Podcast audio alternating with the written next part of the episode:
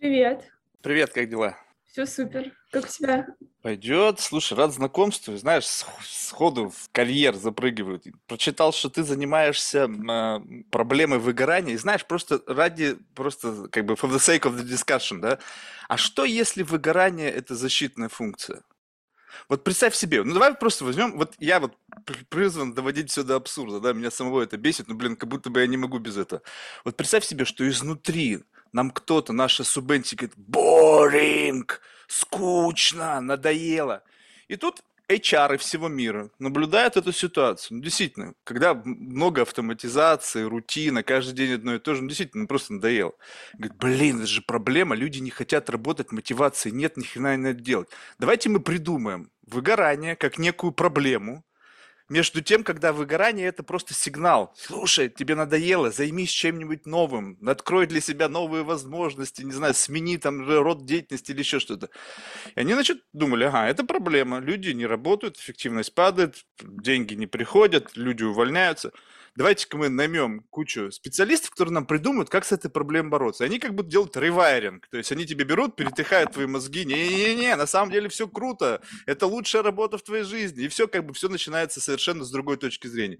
И человек как бы вот он раз, и как будто бы вот он был только что в сознании, его сознание с ним разговаривало, и он раз, и он опять в бессознанке. И опять в эту работу, и опять белка в колесе, и опять все это то же самое. Но только как будто бы теперь у тебя тут такая мигает штука. Теперь ты замотивирован, теперь все классно. Нет? Навыдумывал? Смотри, а, во-первых, я не согласна с тем, что сигнал не может привести к проблеме.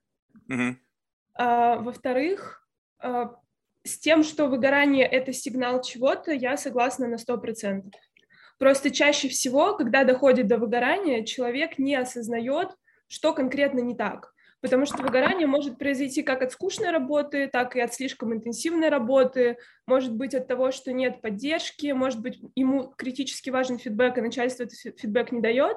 И чаще всего, если дошло уже до заметной стадии выгорания, их там всего четыре, э, скорее всего... Да, еще и стадии уже есть. Я даже не знал, что... Конечно, конечно, А, конечно. то есть как А, рак. Первая стадия, вторая, третья, четвертая. На четвертой стадии, как правило, ты умираешь. Но на четвертой стадии это уже прям депрессия с таблетками, с психотерапевтом. Я просто прошла все четыре, поэтому я могу об этом говорить. Плюс я потом еще несколько лет это изучала. А, так вот, работа с выгоранием заключается в том, что а, вся вот эта вот система, в которой человек находится, в контексте работы, карьеры, отношения к работе, она раскладывается на элементы, и происходит сверка с ну, реальности с тем, как человеку хочется, грубо говоря, как ему комфортно, как он может максимально реализоваться.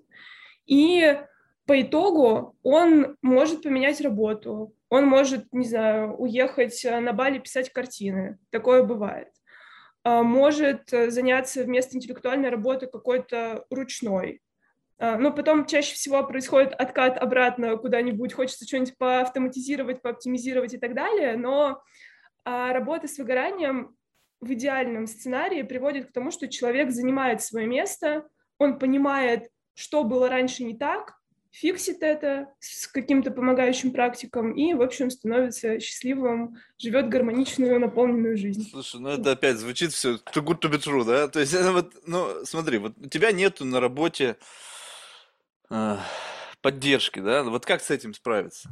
Ну, был вот такой вот коллектив. То есть, вот, ну, есть же там вот эти всякие бойс-клабы, где там ребята называются Radical Transparency, они там друг друга чморят, как бы, ну, типа, вот мы сильные, мы мужики, мы друг друга можем чморить, такая токсичная атмосфера, как бы, ну, такое, все прописано, пропитано мускулинностью, то есть, как бы, достигаторство и все это. Ну, кто тебя будет хвалить, если ты, как бы, ну, в общем-то, не за что, да? То есть, как бы, ведь в одно дело э, наши ожидания, то есть, вроде я что-то сделал, я, блин, как я классно все сделал. Люди смотрят на это, «Пф, ну, то есть, что ты сделал? Ничего особенного. Вот он сделал, вот Илон Маск, он сделал. И как бы ты каждый раз как будто бы, ну, не дотягиваешь до вот уровня похвалы. То есть, что тебе получилось? Окей, чтобы мне не выгорать, то есть я люблю свою работу, да, но мне нужно, получается, найти другой environment, в котором, как бы, люди, не знаю, с другим майндсетом, которые за любую фигню, когда как дети. Ой, смотрите, он срыгнул, ой, молодец, ой, он пукнул, ой, тоже классно. И такие все, знаешь, вот, как будто бы нету, вот, знаешь, вот э, э, какой-то золотой середины.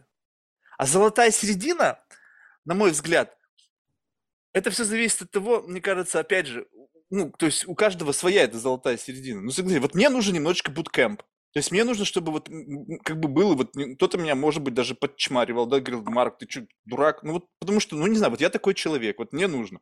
То есть тот environment, в котором я буду ковырять в носу и как пиню козявку запульнул через весь кабинет. О, нифига, Марк, ты такой классный, как ты это сделал? Ну-ка научи. Ну то есть вот это тоже такой чиринг постоянный. Он не, не всех лю- людям подходит, мне кажется, многих может расслаблять. Ну, конечно, подходит не всем, поэтому важно понимать, что подходит к тебе, и идти э, туда, где то, что тебе подходит. Если вопрос именно в отсутствии поддержки. Некоторым, наоборот, знаешь, раздражает условно токсичная позитивность, когда «Ой, котики, ой, так все здорово, спасибо большое». Кому-то это важно. Я, допустим, э, сложно воспринимаю прям жесткий фидбэк, но я просто говорю тем, с кем я работаю, типа, ребят, смотрите, э, мне очень важно получать какое-то поощрение, ну, типа, здоровое, какое-то разумное, при этом, если есть желание меня похуесосить, то лучше, лучше не надо. То есть давайте...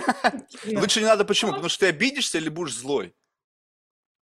А, мне скорее просто будет неприятно. То есть я, мне некомфортно, когда мои усилия обесценивают. Я просто о себе это знаю, я говорю прям конкретно, как мне давать фидбэк, и люди прекрасно с этим справляются. Когда, причем, знаешь, вот ты говорил про отсутствие поддержки, часто люди жалуются на отсутствие поддержки, хотя не понимают, как именно их нужно поддерживать. Mm. Вот когда это тоже проработано и, и ясно, то ты прям говоришь там условно, э, не трогайте меня, когда я прошу меня не трогать. Э, там, не знаю, все, примеры закончили. Не, ну я понял. Ну, то есть, как бы нужно просто разговаривать. Слушай, ну, не, с одной стороны, как бы все понятно, но с другой стороны, знаешь, вот что? То есть, вот я такой формат отношений, как бы приемлю в формате отношений. Вот, допустим, мы с тобой встретились, вот у нас с тобой начинаются какой-то рома- романти- романтические какие-то там флуиды начинают, и ты мне начинаешь говорить, слушай, Марк, вот я не люблю вот это, вот это, вот это, вот это, потому что у меня, видимо, какая-то внутренняя там, не знаю, травма или еще что-то, я не могу воспринимать там критику прямую, потому что меня это огорчает, у меня снижается работоспособность, желание вообще общаться. Ну, в общем, все ты мне это пишешь. Я говорю, слушай, окей, Теперь у меня, я тебе вываливаю, что у меня? И мы как-то на этом симбиозе начинаем как-то выстраивать наши какие-то отношения. Но ведь мы пришли работать. Вот просто, я, я конечно, понимаю, что, эм, ну, как бы сейчас все вот, как бы там, не знаю, токсичный environment, то есть у всего как будто бы есть э, такой, как бы solid ground, от которого можно от, оттолкнуться и сказать, ну вот, вот же кейс, вот был токсичный environment, вот что получилось, вот был токсичный environment, вот что получилось. Но на самом деле, вот того, что получилось, оно как бы было всегда, и токсичный environment был вообще всегда. С начала формирования вообще бизнеса. Ну, то есть вот с тех еще времен, когда там бизнесом было там дай мне там грибы, я тебе дам яблоки. ну, то есть всегда было какая-то, ну, то есть было понятие результативности. Херово делаешь, получаешь леща. Хорошо делаешь, получаешь, не знаю, там что-то, там, должность, вотчину, там, не знаю, там, яблоко, ну, в общем, какой-то...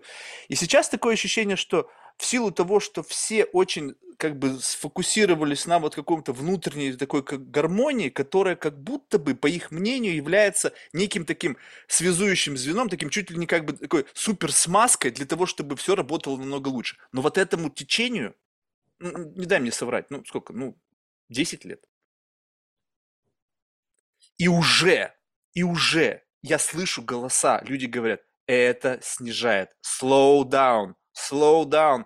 Люди говорят, как бы, которые честны. Они говорят, да, это как бы с одной стороны может быть где-то классно, но когда это доходит до перебора, когда я должен 50 раз отфильтровать, что тебе сказать, ну, представь себе, человек босс, да, вот у него цейтнот, ну, не, не, не топ of the топ, да, твой руководитель. Ну, вот у него башка гудит, и ты тут что-то приходишь с какими-то бумажками в ожидании, что ты сейчас меня похвалишь. Я говорю, слушай, да-да-да, положи на стол, все, пока. И ты как бы, где? Где вот это вот то, что мне было нужно? Так ты пришла работать. Ты не пришла получать моральное удовлетворение. Моральное удовлетворение ты можешь получить в общении с людьми, которые заинтересованы в том, чтобы дать тебе моральное удовлетворение от общения. А тут тебе дают деньги. И как бы тут, извини меня, ну, то есть в обмен, в системе ценностного обмена что? Твой вклад, твой интеллектуальный потенциал в обмен на деньги. А тут получается что? Я прихожу на работу, говорю, так, слушайте, вот у меня интеллектуальный потенциал, и плюс еще дайте мне вот это вот чувство compassion, вот это вот как бы внимание ко мне, внимание ко мне, к моей персоне, и все это. Сказать, ну окей, тогда я беру, даю тебе это, но вычитаю у тебя это из зарплаты. Потому что же на это нужны деньги. Потому что это превращается в что? Сначала нужно обучить людей так работать, так? Сначала нужно мне использовать свой ресурс для того, чтобы так относиться ко всем, потому что, в принципе, это же, ну, как бы, согласись, это требует некого, вот если человек не умеет, это же требует некой надстройки над его стандартной моделью. Ну, ты пришел, как бы сказал, ну, иди в жопу, да? А тут нет, стоп. Я должен оценить, как бы за секунду до того, как возникла эта мысль, я должен понять, так, она человек, она старалась. Может быть, она всего там полгода работает, просто она вот как бы для нее то, что, то, что она сделала, это достижение, потому что она всего год работает. Я видел это уже 20 лет, потому что я 20 лет назад было у меня то же самое, что она сейчас делала, я тоже был охренеть как рад тому, что я этого достиг. То есть я должен вернуться в прошлое, вот это все саккумулировать. И то есть, ну понимаешь, да, это же как бы нагрузка. Да, смотри, есть ответ. А, да. Во-первых, э, каждый выбирает для себя э, ту обстановку и ту корпоративную культуру, которую он хочет, в которой ему комфортно, опять же.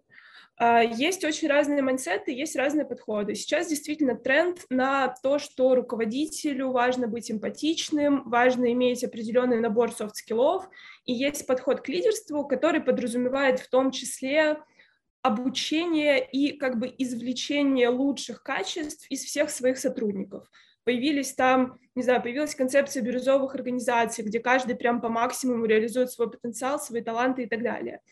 Это, ну, вот первый. Первые часть, загнутся, да? мне кажется. А, Сейчас вот. рецессия началась, вот посмотрим на такие бирюзовые компании. А, есть подход, если мы говорим чисто с точки зрения производительности, то есть то, э, тот пример, который ты сейчас приводишь, это скорее, знаешь, типа выжить максимум условно из людей. А, к сожалению, практика показывает, что как раз в таких условиях происходит ну, больше процент выгорания, и по факту компания больше теряет. То есть есть ресерчи, что от э, там, депрессивных эпизодов и так далее экономика США теряет, э, я не помню, кстати, сколько, триллион, по-моему, долларов в год от того, что люди берут текливы, не выходят, увольняются и так далее. То есть как бы это большая проблема, а, люди не приходят на работу. Извини, что перебиваю, просто сейчас теперь можно из-за этого взять сиклив. Раньше нельзя было взять. Ты понимаешь, проблема в чем? Ты со- со- подчеркиваешь проблему, ты ее озвучиваешь. Ментальная проблема приравнивается, там, любые mental disorder приравниваются как, как возможности взять сиклив. Раньше ты не мог взять сиклив. Ну, Сейчас ты... можешь, от того и миллиард потеряли. Ты до сих пор не везде можешь взять сиклив, на самом деле. То есть есть компании, ну вот а, я недавно читала пост очень крупного российского руководителя, который говорит, «А вы там все в своих модных коворкингах со смузи с ноутбуками, мы делаем, у нас производство, у нас э, высокие требования к качеству, у нас все приходят в 9 утра, от э, дворника до топ-менеджера, мы вычитаем из зарплаты как бы там любое опоздание, у нас дресс-код, потому что, ну, просто важно, чтобы все было строго и формально, у нас такие стандарты качества, у нас такие требования, и они имеют на это право, и к нему идут люди, которым близок такой подход, которые ищут, знаешь, такую серьезную, суровую фигуру руководителя, такого наставника мощного, это просто потребности этих людей, то есть они так, их так воспитали, у них такие установки, они считают, да, мне нужна вот, ну, там, военная дисциплина, кому-то военная дисциплина не нужна. То есть кто-то просто лучше обучается через какие-то другие вещи. Э, это субъективные факторы, есть какие-то объективные факторы, там, допустим, ряд исследований, которые говорят, что в open space люди работают хуже, потому что они отвлекаются на шум, ну и так далее кому-то, для кого-то как бы эти исследования важны, для кого-то эти, исследования не важны, кто-то их просто не принимает во внимание. То есть все упирается, по сути, в ментальные модели тех руководителей, о которых мы говорим. Для кого-то на первом месте, как себя люди чувствуют, а, ну, кто-то забивает, где-то в компаниях есть психолог, но он, допустим, один день в неделю работает, это чистая формальность, к нему никто не ходит. То есть, ну, блин, сейчас огромное количество вариантов, Сейчас можно легко уехать в любую страну, ну, практически в любую страну работать, можно самому фрилансить. Ну, то есть ты для себя выбираешь из огромного количества разных вещей, выбираешь, что лучше работает для тебя, и вот. Не, слушай, ну, с, одной стороны, здесь это как бы, ну, человек, который, как я, живет с точки зрения максимизации свободы, уж который точно не имеет царя в голове, когда кто-то там какой-то просто под названием некий босс или там какой-то чиф будет что-то говорить, ну, понятно, почему, и поэтому я никогда ни на кого и не работал, то есть просто у меня в голове это не укладывается. Вот, но с другой стороны, вот смотри, а, как бы здесь, ну, все очевидно понятно, то есть просто хорошо иметь многообразие выбора.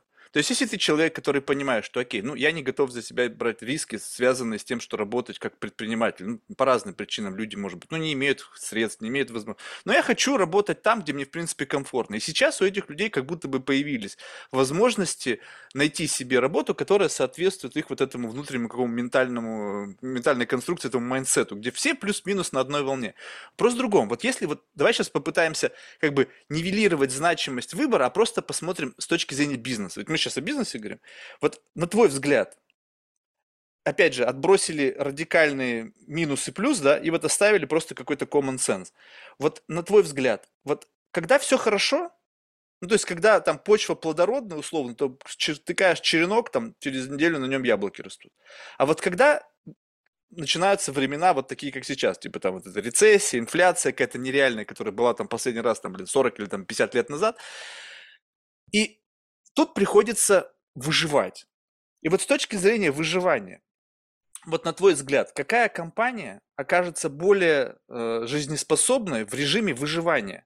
Когда есть, с одной стороны, такая, грубо говоря, жесткая иерархическая структура, типа, ну, чуть ли, я не хочу говорить, военизированная, да, потому что в последнее время это вообще как-то все странно, ну, скажем так, с жесткой какой-то иерархией, в которой есть четкая там должностная инструкция. В общем, там нету шаг вправо, шаг влево, расценивается как, ну, не знаю, просто отход от должностных инструкций. И есть компания, где, которые как бы, ну, я не знаю, не то чтобы шалтай-болтай, но есть то, что люди пытаются максимизировать э, свои какие-то внутренние интенции, и которые как бы объединены какой-то единой идеологией, направленной на такое светлое будущее, такое, знаешь, вот кумбая поют с утра, и как бы и поехали, что-то там. Ну вот и вот в этой ситуации, вот две эти компании, берем как только коллективный образ, да, одной, одного типа и другого. Вот на твой взгляд, какая из них победит вот в те времена, когда придется бороться за крошку хлеба? Очень сильно зависит от... Смотри, давай так. С точки зрения людей, ну вот я видела примеры, когда там, предприниматели выстраивали очень-очень классные отношения с сотрудниками в стартапах, и люди спокойно относились к задержкам зарплат, к чему-то еще, просто потому что они такие, блин, мы делаем классный продукт, мы действительно ради этого готовы. Плюс я как бы еще занимаюсь э, вопросами стресса. Есть uh-huh. исследования, что э, люди, у которых есть какой-то большой смысл, они намного более стрессоустойчивы, чем люди, которые просто получают деньги, условно. Uh-huh. При этом в жесткой культуре, если, допустим, там много людей с условно слабой волей, да, э, их могут как-то запугивать. А почему слабая воля? Может быть, как раз-таки воля не слабая, они просто готовы, они просто понимают, что э, э, как бы они готовы с этим сопротивлением справляться во имя достижения цели. То есть у них как будто бы есть более высокий уровень сопротивляемости к вот к этим внешним факторам. Ну, ну или так. То есть ты тут просто отказываешься принимать это и уходишь туда, где тебе не нужно ничего принимать, а ты просто кремень, я не знаю, или там толстокожий, и ты как бы, ну окей, на меня наорали, блин, но я здесь получаю хорошую зарплату. И, наверное, за наорали не зря, да? Может быть, зря. Ну какая разница? Типа, я это все равно вывезу. Ну, это все равно так или иначе подтачивает. Конечно, есть люди, для которых это менее важно, но возвращаясь к твоему вопросу, э, я не знаю правда. То есть мне кажется, что с точки зрения людей э, эффективнее компания, которая отношения с людьми выстраивает. Это знаешь, как, э, ну, если мы прям про ресурсы говорим, да, то ты можешь лошадь э, там кормить какой-то гнилью, держать в грязи и так далее, просто типа бегает и ладно. Но, скорее всего, если ты за ней ухаживаешь и, в общем, за ней следишь, она Ты что-то повела туда. Я тебе могу сказать, есть такие организации, где такой идеальный порядок, где такой педантизм, где там у тебя бесплатно все, но там такая жесткая токсичная среда, там дерьмом людей не кормят. Там тебя и научат, там тебе и бесплатное обучение дадут, но там будут с тебя здрать три шкуры, потому что как бы они в тебя инвестировали. Ну, слушай, драть три шкуры можно и без токсичности. То есть можно много требовать, ну, Понимаешь, токсичность – странное слово. Я имею в виду токсичность э, как синоним требовательности. Вот представь себе, что есть четкая должностная инструкция. Вот мне похер, что с тобой происходит, ты должна прийти на работу и перформить. Вот я об этом. А ты приходишь, говоришь, ой, вы знаете, я почувствовал там в какой-то в чакре внутри в меня какой-то там дисбаланс, мне нужно пойти там три часа помедитировать, и тогда, возможно, я откроется какой-то поток, и там что-то снизойдет на меня. И, и тебе такой же сидит вот тут с нарисованным там третьим глазом, говорит, ну окей, пойдем вместе курнем там DMT, может быть, что-то нас осенит. А другой пришел, слушай, у меня проблема, говорит, ну, знаешь, меня не ебет. Не хочешь, не справляешься, вот там вот есть отдел кадров, подай заявление и сваливай нахер. Ну, еще раз, на кого-то это может сработать, но как бы чаще всего негативно сказывается на, ло... на, на лояльности и на всем остальном. Типа, если вот это классно. Вверх, то я, скорее всего, тоже, ну а зачем мне? Я буду делать, знаешь, тоже, типа, если четко должностная инструкция, ну я не буду делать больше, чем вы от меня просите, потому что зачем? Вот мне а в этой должностной инструкции написано, что если ты будешь делать больше и допьешься такого-то, покажешь такой-то результат, у тебя есть возможность карьерного роста. Может быть, бонус получишь, если достигнешь какого-то очередного там финансового бенчмарка или еще что-то. Там есть мотиваторы, поверь мне, они такие очень формальные, жесткие, не факт, что ты их достигнешь, но, по крайней мере, они тебе их демонстрируют. Вот это ты классную вещь подметила, что э, и она, на мой взгляд, она как раз-таки вот все там и началось. А, началось все, мне кажется, ну, понятно, что началось все от излишка денег, да, и от излишка возможностей. Но в целом, вот э, в рамках предпринимательской структуры, почему это так прижилось? Потому что предпринимательство – это абсолютно неопределенность. Это неопределенность, в которой ты не можешь как бы ничего обещать. И, конечно, если ты будешь всем другом, и у вас будет какая-то единая идеология, то задержка зарплаты будет казаться как бы наша общая проблема – то есть, как бы не то, чтобы вот этот дядечка о нас должен заботиться. Мы пришли на него работать, ну раз мы твои вассалы, да, условно, если ты так нас воспринимаешь, то давай, корми своих вассалов, как ты обещал. И как бы мы с твои вот эти оправдашки никакие не будем. Ты нас как бы имеешь в три шкуры, ну, будь там добр платить. А здесь как бы такое некое заигрывание. И, и вот согласись, в этом тоже может быть некий рациональный смысл, что дай-ка я буду со всеми дружен. То есть чуть, чуть ли такой на грани понебратства, да, вот где-то. То есть я могу где-то там куснуть, когда люди начинают переходить границы. Но в целом я буду им таким классным парнем, чуть ли, чуть ли не братом, другом. И в случае, если у меня будут какие-то факапы, они меня простят, потому что как бы, ну, как бы, ну, Друзья бывают ошибаются. И это не с точки зрения там, экономии ресурсов, это просто такая четкая стратегия. Потому что я знаю, у меня полная неопределенность, я не знаю, что будет завтра. Инвесторы мне сегодня деньги дадут, завтра не дадут. Возможно, у нас будет там кассовый разрыв или еще что-то. Дай-ка я подготовлю почву, буду чуть-чуть там более эмпатичным для того, чтобы это в случае чего пережить. Но на самом деле мне пофиг. Я просто играю с этим. Так, мне нужно как-то это прокомментировать. Да, ну, ну то есть как бы ты не рассматриваешь, что зачастую вот за всей этой вот бирюзовой историей скрыт такой очень четкий просто рациональный подход. Без искреннего вот этой, без искренней эмпатии, без на самом деле как бы вот, ну, без вот какой-то такой внутренней большой человеческой любви, веры в возможности, веры там в какую-то идеологию, вот это, эй, поехали. Слушай, ну, конечно, ну, бывает по-разному. Я не буду это отрицать. То, о чем ты говоришь, какие-то mind games – я просто с таким особо не сталкивалась в жизни и в своей работе. Ну, то есть я работаю с предпринимателями как помогающий практик. А, ко мне приходят люди, которые искренне верят в то, что они делают. Это не значит, что ты не экспериментируешь с форматами, но в целом я живу в таком счастливом пузыре людей, которые хотят лучшего, которые а, ну, как бы, понимаешь, из своих ценностей. То есть, когда ты можешь создать все, что угодно, будучи предпринимателем, то кажется интересным, по крайней мере, попробовать сделать так, как тебе кажется вот наиболее оптимально, наиболее как-то классно. Ну, то есть э, в своей деятельности продолжать э, свои же там ценности и взгляды. Ну, вот, а как ты знаешь, что это искренне? Вот ты говоришь, вот они приходят и транслируешь свои искр... искренние ценности. У тебя что, детектор лжи, там, сыворотку правды ты им колешь или как? Как вот, как вот, ну просто, это не вопрос с подъебом, это просто вопрос, чтобы научиться у тебя, как ты понимаешь. Я вот иногда бывает смотрю, я не понимаю, человек искренний или нет. Мне приходится его расшатывать. Знаешь, вот как, допустим, стоит какая-то палка вогнутая, ее вытащить не можешь, ее надо расшатать, и потом... Хо! Ну смотри, э, коучинг во многом похож на практику сократических вопросов, которые пользуются часто рационалисты, допустим.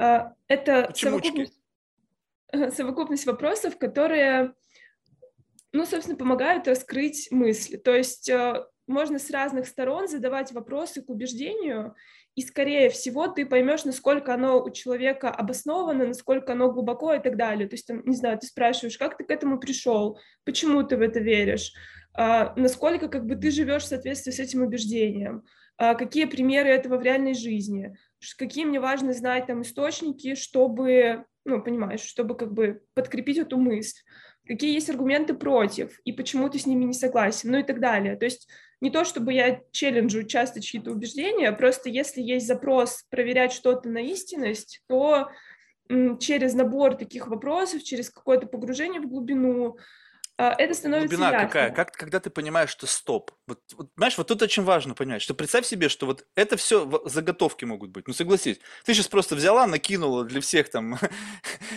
когнитивных хакеров некую такую программу. Так, окей, ну это где-то 5, 5 уровней почему, да?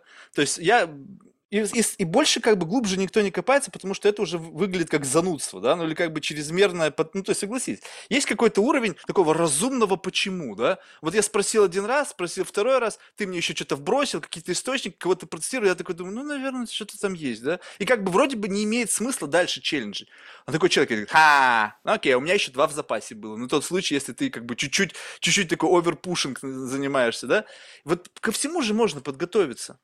То есть, вот и, и еще если сейчас людей сейчас зовут, блин, всех там по 50 подкастов, ты одно и то же проговариваешь на одном подкасте, на другом, ты потом приходишь, и у тебя бж, бж, бж, заготовки только из тебя вылетают.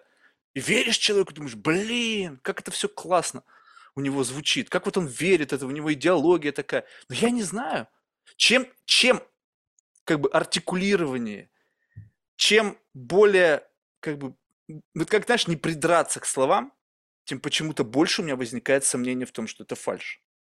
Но согласись, мысль, она какая-то немножечко все равно, ну, может быть, у меня там с моими примитивными мозгами, да, она все равно какая-то уродливая. Ну, то есть, когда тебе поставили вопрос, с которым ты никогда не сталкивался, ну, скажем так, под специфическим углом каким-то, и ты как бы начинаешь в себе этот ответ формировать, то есть собирать из, из себя, и вот этот момент истины, потому что как бы соврать в моменте, да, это как бы тяжелее, и, как правило, более заметно, да. А когда вот прямо идеально все, жинг, жинг, жинг, жинг, ты думаешь, что-то тут не то. Ну, то есть, как бы, ну, не знаю, может быть, конечно, гении, они там на лету все это формируют, все эти свои ответы, но что-то как-то вот даже бывает с людьми, с более такими, знаешь, опытными, как бы, там, из, из академической среды, у них тоже бывает иногда вылазит как-то так тяжеловато изнутри.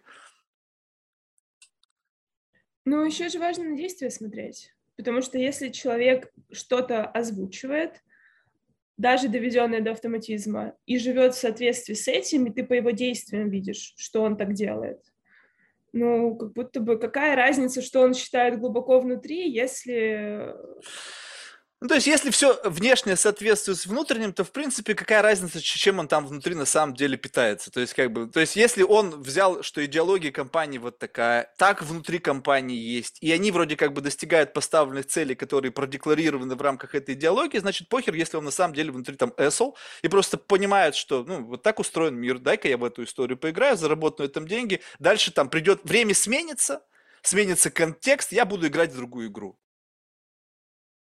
То есть ты ну, нормально относишься к таким людям? Ну, не вижу проблемы. То есть, если человек какое-то объективное зло не творит, ну... Не, не, право... не, не про зло, не, не, не. Я имею в виду просто, что... Но вот, а комфортно бы тебе было, вот если бы человек, ну, представь себе, приходит к тебе, допустим, и у него, допустим, какая-нибудь компания, которую ты знаешь, ну, какой-нибудь там ECG, знаешь, там какая-нибудь там э, фон, там еще что-нибудь, и все как бы красиво, в елочку, и там, в общем, все паблик спикинг, все это. И он, знаешь, мы с ним разговорились, он тебе поверил, ты говоришь, ты знаешь, вот, ну, на самом деле это все пиздешь.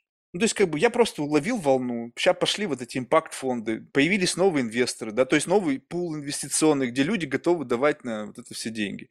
Я подумал, блин, у меня возможность, что я буду лезть туда в private equity там или какие-то там еще какие-то компании, где там уже все, все несовершенства удалены, там куча игроков, высокая конкуренция, деньги дают под какие-то очень четко выверенные проекты. Здесь вот, пожалуйста, новый пул инвесторов, я как бы сейчас в это сыграю, я хочу кусочек этих денег, дай-ка я выстрою личину, найму команду, которая все это сделает, все отрежиссирую, но на самом деле мне похер, завтра ветер сменится, и я пойду туда, где деньги. Вот это не изменит твоего отношения к этому человеку?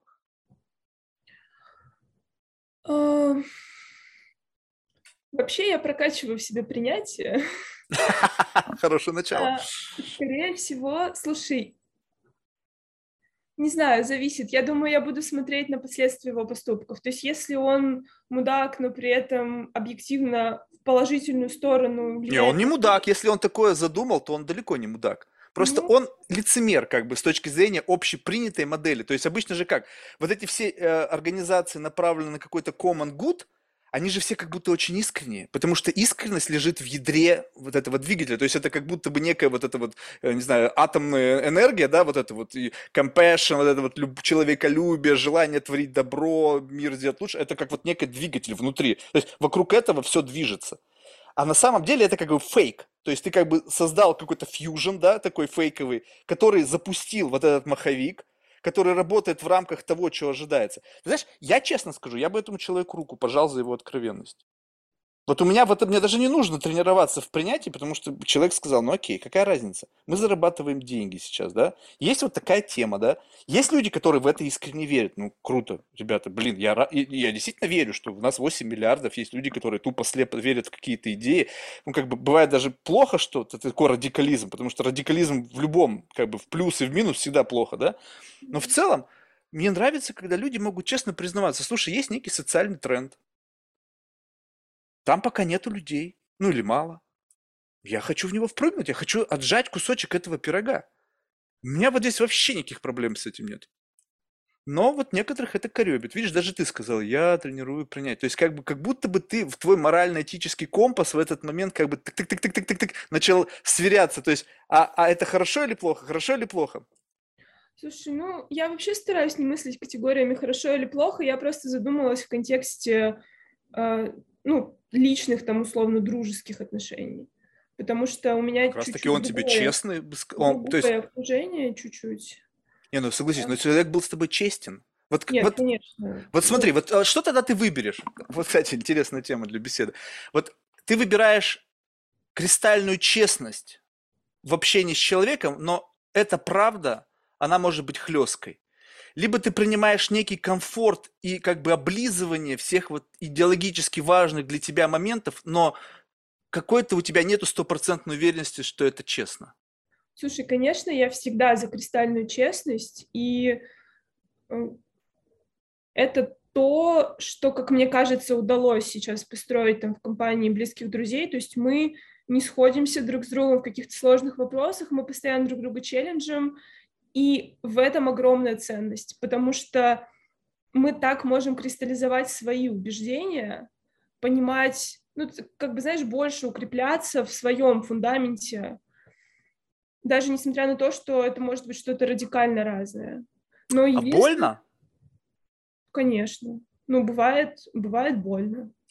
А, а как ты можешь описать эту боль? Вот эта боль, с которой как бы, ну, нужно, ну, то есть обычно нормальные люди, они как бы стараются избегать боли, и если это есть боль, то как-то с ней бороться. Какие-то пейнкиллеры, да, либо какие-то там практики. А тут как бы, как будто бы это такой некий ментальный БДСМ. То есть ты как бы осознанно идешь, вот впрыгиваешь в этот челлендж, понимая, что, возможно, в рамках этого челленджа, то есть ты можешь как бы бич слэп, да, можешь получить пощечину.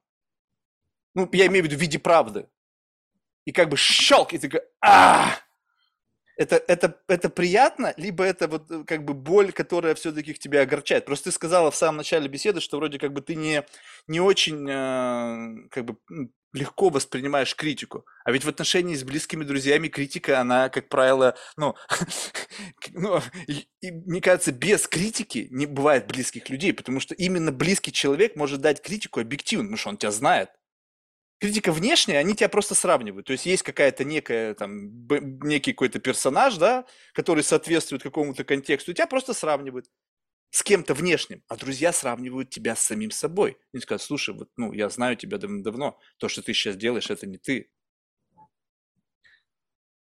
Много сразу затронули тем. А, смотри, мы начали с, вообще с радикальной честности и с челленджа убеждений. Угу челлендж убеждений и критика — это немножко разные вещи все-таки. И критика тоже может быть разных уровней. То есть могут критиковать там условно твои поступки, могут критиковать э, твое само там какое-то глубинное убеждение, а могут критиковать уровень аргументации. И это тоже все проговаривается. То есть к чему конкретно ты апеллируешь. Э, плюс э, мои друзья ну, есть определенная компания, да, и там я знаю, как пацаны дают друг другу фидбэк, он может быть прям жестким.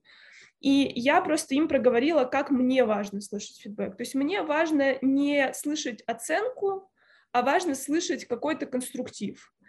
И, ну, в принципе, штука с фидбэком, как, как это для меня выглядит. А, мне важно понимать, где я своими действиями доставляю боль или какое-то неудобство близким, и там я принимаю любую форму. А, у меня есть большие вопросы, когда меня начинают оценивать, если я не считаю людей авторитетами в той области, которую они комментируют. Mm. Плюс я считаю, что критика супер важна и цена, когда можно что-то поменять, но когда поменять нельзя, то никакого смысла нет. Ну, то есть это скорее портит вообще там настроение, что-то еще. Ну, то есть я условно там, купила платье, я все, уже ничего с ним не сделаю, я его уже надела, я себе в нем нравлюсь. Мне говорят, что ты херово выглядишь. Ну, мне не надо эту информацию знать. Мне нравится, это самое главное. Но это как бы понятно, там, верхнеуровневая штука. Плюс я много изучаю разных э, коммуникативных практик, и э, часто есть такая штука, что когда ты тренируешься в коммуникации, нельзя давать оценки другим людям, э, тому, что они говорят, когда они говорят о себе, о своих чувствах. Потому что там как бы критика... Но это внешняя коммуникация. Ну да, да, да. Ну а внутренняя? Ведь вы со своей, допустим, близкой подругой можете без этих фильтров и условностей разговаривать? Что такое фильтры условности? Ну вот это как раз эти сглаживания, когда ты до, до, берешь, у тебя есть какой-то первоочередной месседж. Сейчас не про тебя, давай, чтобы, ну, как бы, если мало ли вдруг ты, ты болезненно к этому относишься, ты купила под твоя подруга платье, ты на нее смотришь, твою же мать, что ты купил? Ну как шлюха выглядишь. Это твоя мысль. Почему она родилась, неизвестно. Ну, представь себе, что вот у тебя какой-то вот такой немножечко, какой-то, ну, чуть-чуть там доля стресса примешана, может быть, ты на взводе, может быть, что-то. И у тебя такая мысль родилась. Ты на нее смотришь и понимаешь, и как бы такое туннельное зрение, ты на нее смотришь и понимаешь, если я сейчас это скажу ей, она на меня обидится. Вот прямо в том виде. И говоришь, не-не-не, давай-ка я чуть-чуть, я занимаюсь коммуникативными практиками, я эмпатичный человек. И ты начинаешь, так, мой эквалайзер, ты знаешь, дорогая, мне кажется, пока ты это платье не делал, мне кажется, стоит отнести его в магазин, давай попробуем найти что-нибудь другое. Мне кажется, вот что-то я не могу чувствовать. Ну, что, зачем начинаешь такую, как бы сглаженную какой-то говорить ей? И она такая, да, спасибо, ты так это все тактично сказала. Ну, давай так, я не буду, в принципе, говорить, если меня не спрашивают.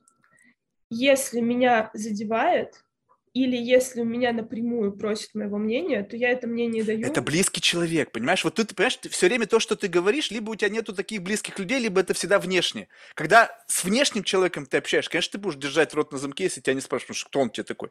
Но вот если сидит передо мной человек, которого я знаю всю свою жизнь, и у меня есть в голове мысль, вот как бы именно ценность отношений в том, что я могу, не задумываясь об этом, если ты меня триггернул на какую-то мысль, высказать ее в первородном виде. И ты ее примешь, потому что знаешь, что я не хочу тебя обидеть. Я не хочу тебя сделать тебе больно. Я не, не, не хочу за счет тебя капитализироваться. Ты знаешь меня. Это моя мысль. Смотри. А, меня лично смущает такой подход, потому что он развязывает руки, по сути, любому а, вербальному насилию. Я правда. сейчас буду гиперболизировать, потому правда. что... Это, нет, это ну, не гипербола, это так есть. Я почему допустим, сказал, что правда знаешь, это больно?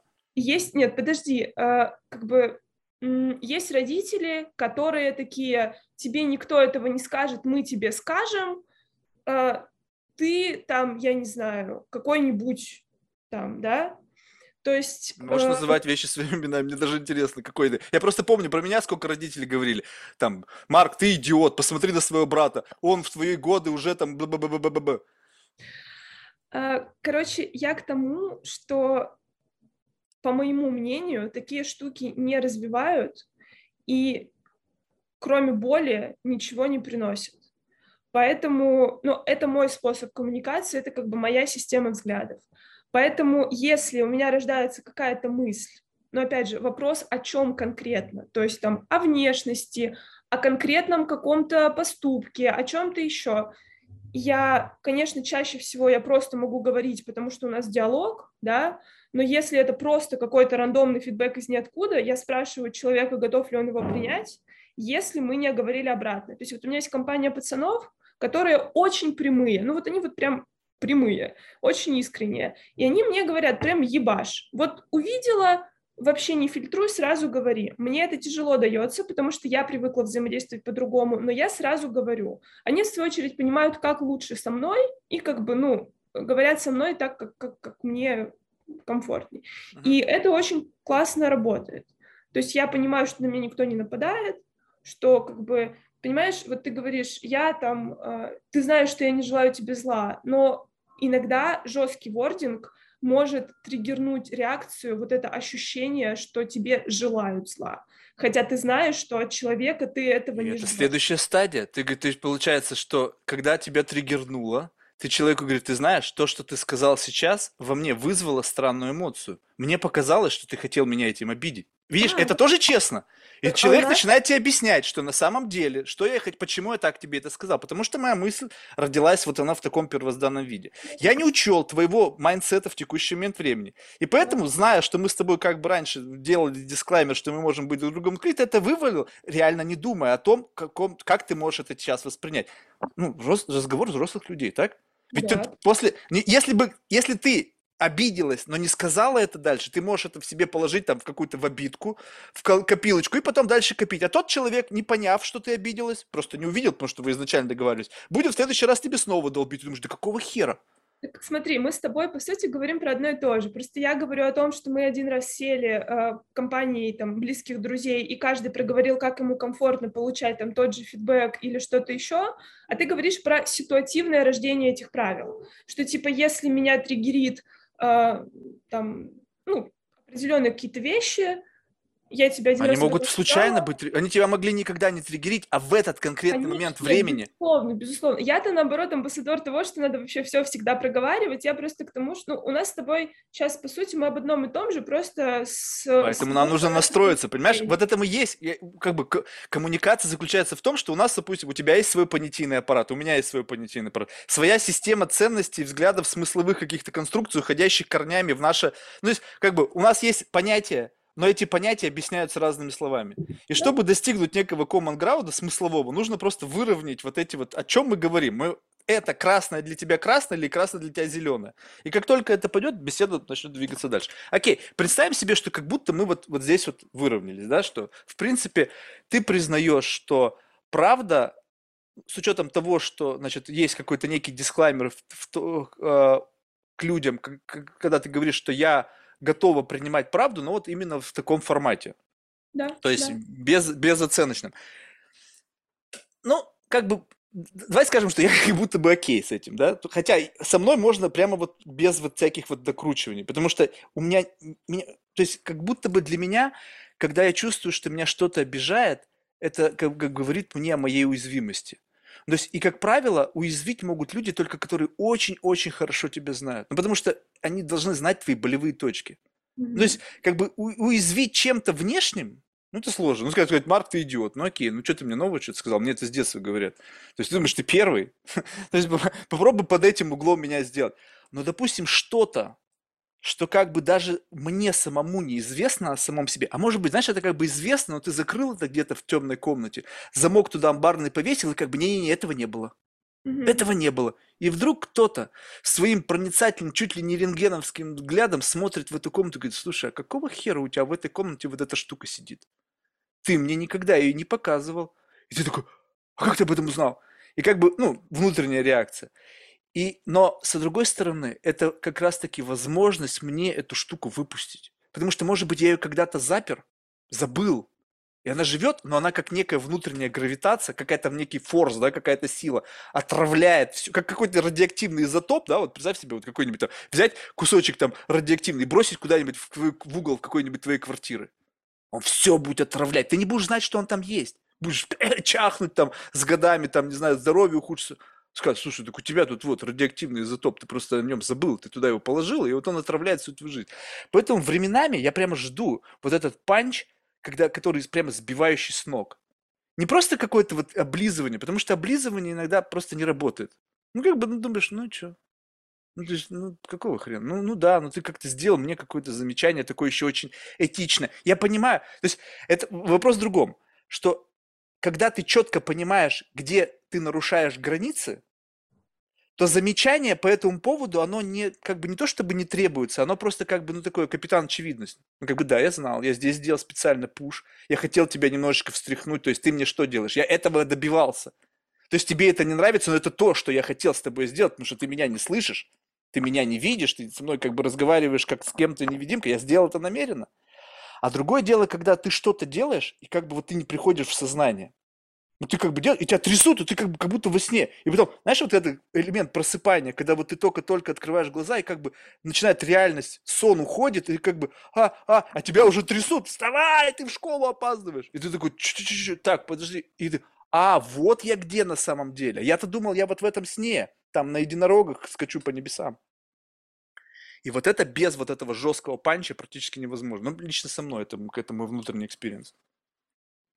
Ну, тоже по-разному бывает. Конечно, изменения часто у многих происходят через какую-то резкую штуку в жизни, то есть не только через замечание, там, не знаю, через э, аварию, через увольнение, через расставание, через что-то еще, там, через смерть близкого человека. Но в целом можно задизайнить какой-то процесс изменений, если ты понимаешь, куда двигаешься, так, чтобы без потрясений, ну, ты плавнее двигаешься, но и менее травматично, как будто бы. Но... А как ты этот путь можешь прорисовать? То есть, что значит двигаться в сторону изменений? Вот мне всегда говорят, я хочу стать лучшей версией себя. То есть, ты хочешь стать кем-то, ты как бы не хочешь стать собой, ты хочешь, как бы ты взял, посмотрел на себя в зеркало, да, условно. Я посмотрел на себя в зеркало, ага, так, Марк, два года в тренажерный зал ты толком не ходил, посмотри на себя, превратился в бешок, ну, какой-то такой жирный, неоформленный. То есть, и я смотрю, и рядом фотография висит Ронни Колемана. О, хочу вот им быть и как бы стану лучшей версией себя таким белым Ронни Коллиманом. И Получается, я беру и что? Я как бы беру какой-то внешний сигнал, который по каким-то критериям, опять же, возможно, искаженным, да, нравится мне, да, и я движусь в этом направлении. А вдруг это вообще не тот путь? Вдруг это вообще неправильное движение? Может быть. Ну, ты постфактум же, по сути, определяешь, правильное или неправильное. Но вообще концепция лучшей версии себя так себе, потому что она про непринятие себя в текущем состоянии, по сути. А, но, как бы, знаешь, тут такой сложный баланс, потому что, когда начинаешь говорить про принятие себя СС, то люди такие, блин, это что? Это значит стагнация, это значит отсутствие развития. Но по факту можно а, радоваться тому, что есть, и при этом хотеть большего. То есть, знаешь, без, без перегибов, без того, что я ненавижу свою жизнь, а вот там, когда у меня будет миллион долларов, у меня будет другая жизнь, лучшая. Без ну, вот будет. Этого. Ну, Безусловно, будет. Да, да, но, ну, кстати, вообще не факт. Ну, то есть О, ты можешь... Ты можешь даже, думать... даже не начинай, будет. Как бы будет и жирная точка. Вопрос в том, что если ты потратишь для того, чтобы получить этот миллион долларов больше, чем этот миллион долларов будет весить, тогда не будет. Если ты посрешься со всеми своими близкими, потеряешь смысл к жизни, подсядешь на адерол, будешь бухать с утра до вечера, и потом по истечении 10 лет ты этот миллион увидишь на своем банковском счету, тогда нет. А вот если как бы, ну, как-то что-то делая рационально, да, и как бы раз, и вот он появился. Ну, я про это и говорю, когда ты рационально делаешь без насилия, и при этом, ну, то есть ты последовательно, целенаправленно улучшаешь свое там, финансовое состояние, условно без надрыва, без, ну, понимаешь, как бы ты действуешь не из травмы, что я там хочу всем доказать, я хочу там весь мир победить, хочу деньги заработать, типа закидывать деньгами свои внутренние проблемы. Вот тогда это звучит как не самый Слушай, ну с деньгами понятно. С деньгами тут вроде как есть очень простое мерило, да, что тебе надо? Ну, то есть оценил объем своих потребностей, оценил там уровень своего бытового комфорта, да, что-то где-то там нахватался чужого, ну, как, вот так слепил себе такой. Вот так я, в принципе, хотел бы жить. Но вот э, внутренне, вот кем бы я хотел быть с точки зрения человека, да? То есть вот я посмотрел на себя опять же внутри, да, то есть у меня принятие стопроцентное. Вопрос в том, что это принятие сейчас как бы тоже нужно о нем правильно говорить. То есть принятие ты принял себя и сделал свою уродливость проблемой других? Знаешь, как бы сейчас это же модно, да? То есть вот я жирный, как бы свинья, но фатшейминг запрещен, принимайте меня таким, какой есть, я еще буду вам свои телеса вываливать в Инстаграм, и просто попробуйте только мне сказать, что я некрасив или там, не знаю, жирен или еще что-нибудь. Типа я вас закенселят и все остальное. Либо же я принял, посмотрел на себя, принял себя в своем уродстве и подумал, блин, ну то есть, не, не, не даже не ориентируясь на внешние бенчмарки, да, о, не говоря там о внешности, о каком-то там, не знаю, уровне твоего там просветленности, там, enlightenment, вот это все, вот эта тема. А просто на себя смотришь, говоришь, ну, я себе почему так не нравлюсь? Ну, наверное, потому что вокруг меня люди, которые транслируют что-то, что как бы, ну, не соответствует тому, кто я есть, да, я как бы к ним подтягиваюсь, да, то есть как бы соответствовать вот этой какой-то такой общей идеологии. И что? То есть принять себя, это потом в какой-то момент времени, если ты видишь вот этот гэп, разницу между тем, кто ты есть, и тем, кто как бы сейчас принято быть, ты должен себя туда вытягивать, либо сказать, да ну его нахер. С чего я должен? То есть почему? Но и в то же время не пытаться как бы значит, всех раздражать своим вот этим вот э, внутренним уродством. Как быть-то? Ну, слушай, ты линкуешь внутреннее уродство и внешнее, я вот... Не-не-не, э, я имею в виду внешнее, не, не внешний, э, внутреннее, я имею в виду, и внешнее, это когда у тебя есть внешний бенчмарк о том, какой должен быть человек, ну, то есть твоя личность.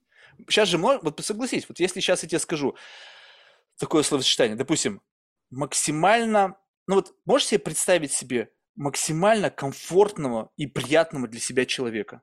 И сразу же начинается какая-то калькуляция, и в зависимости у каждого критерия того, что такое приятно, допустим, он там дружелюбный, вежливый, и там чик-чик-чик-чик-чик, и пошло какое-то процентное соотношение. Это какой-то сумме дает 100 баллов, да?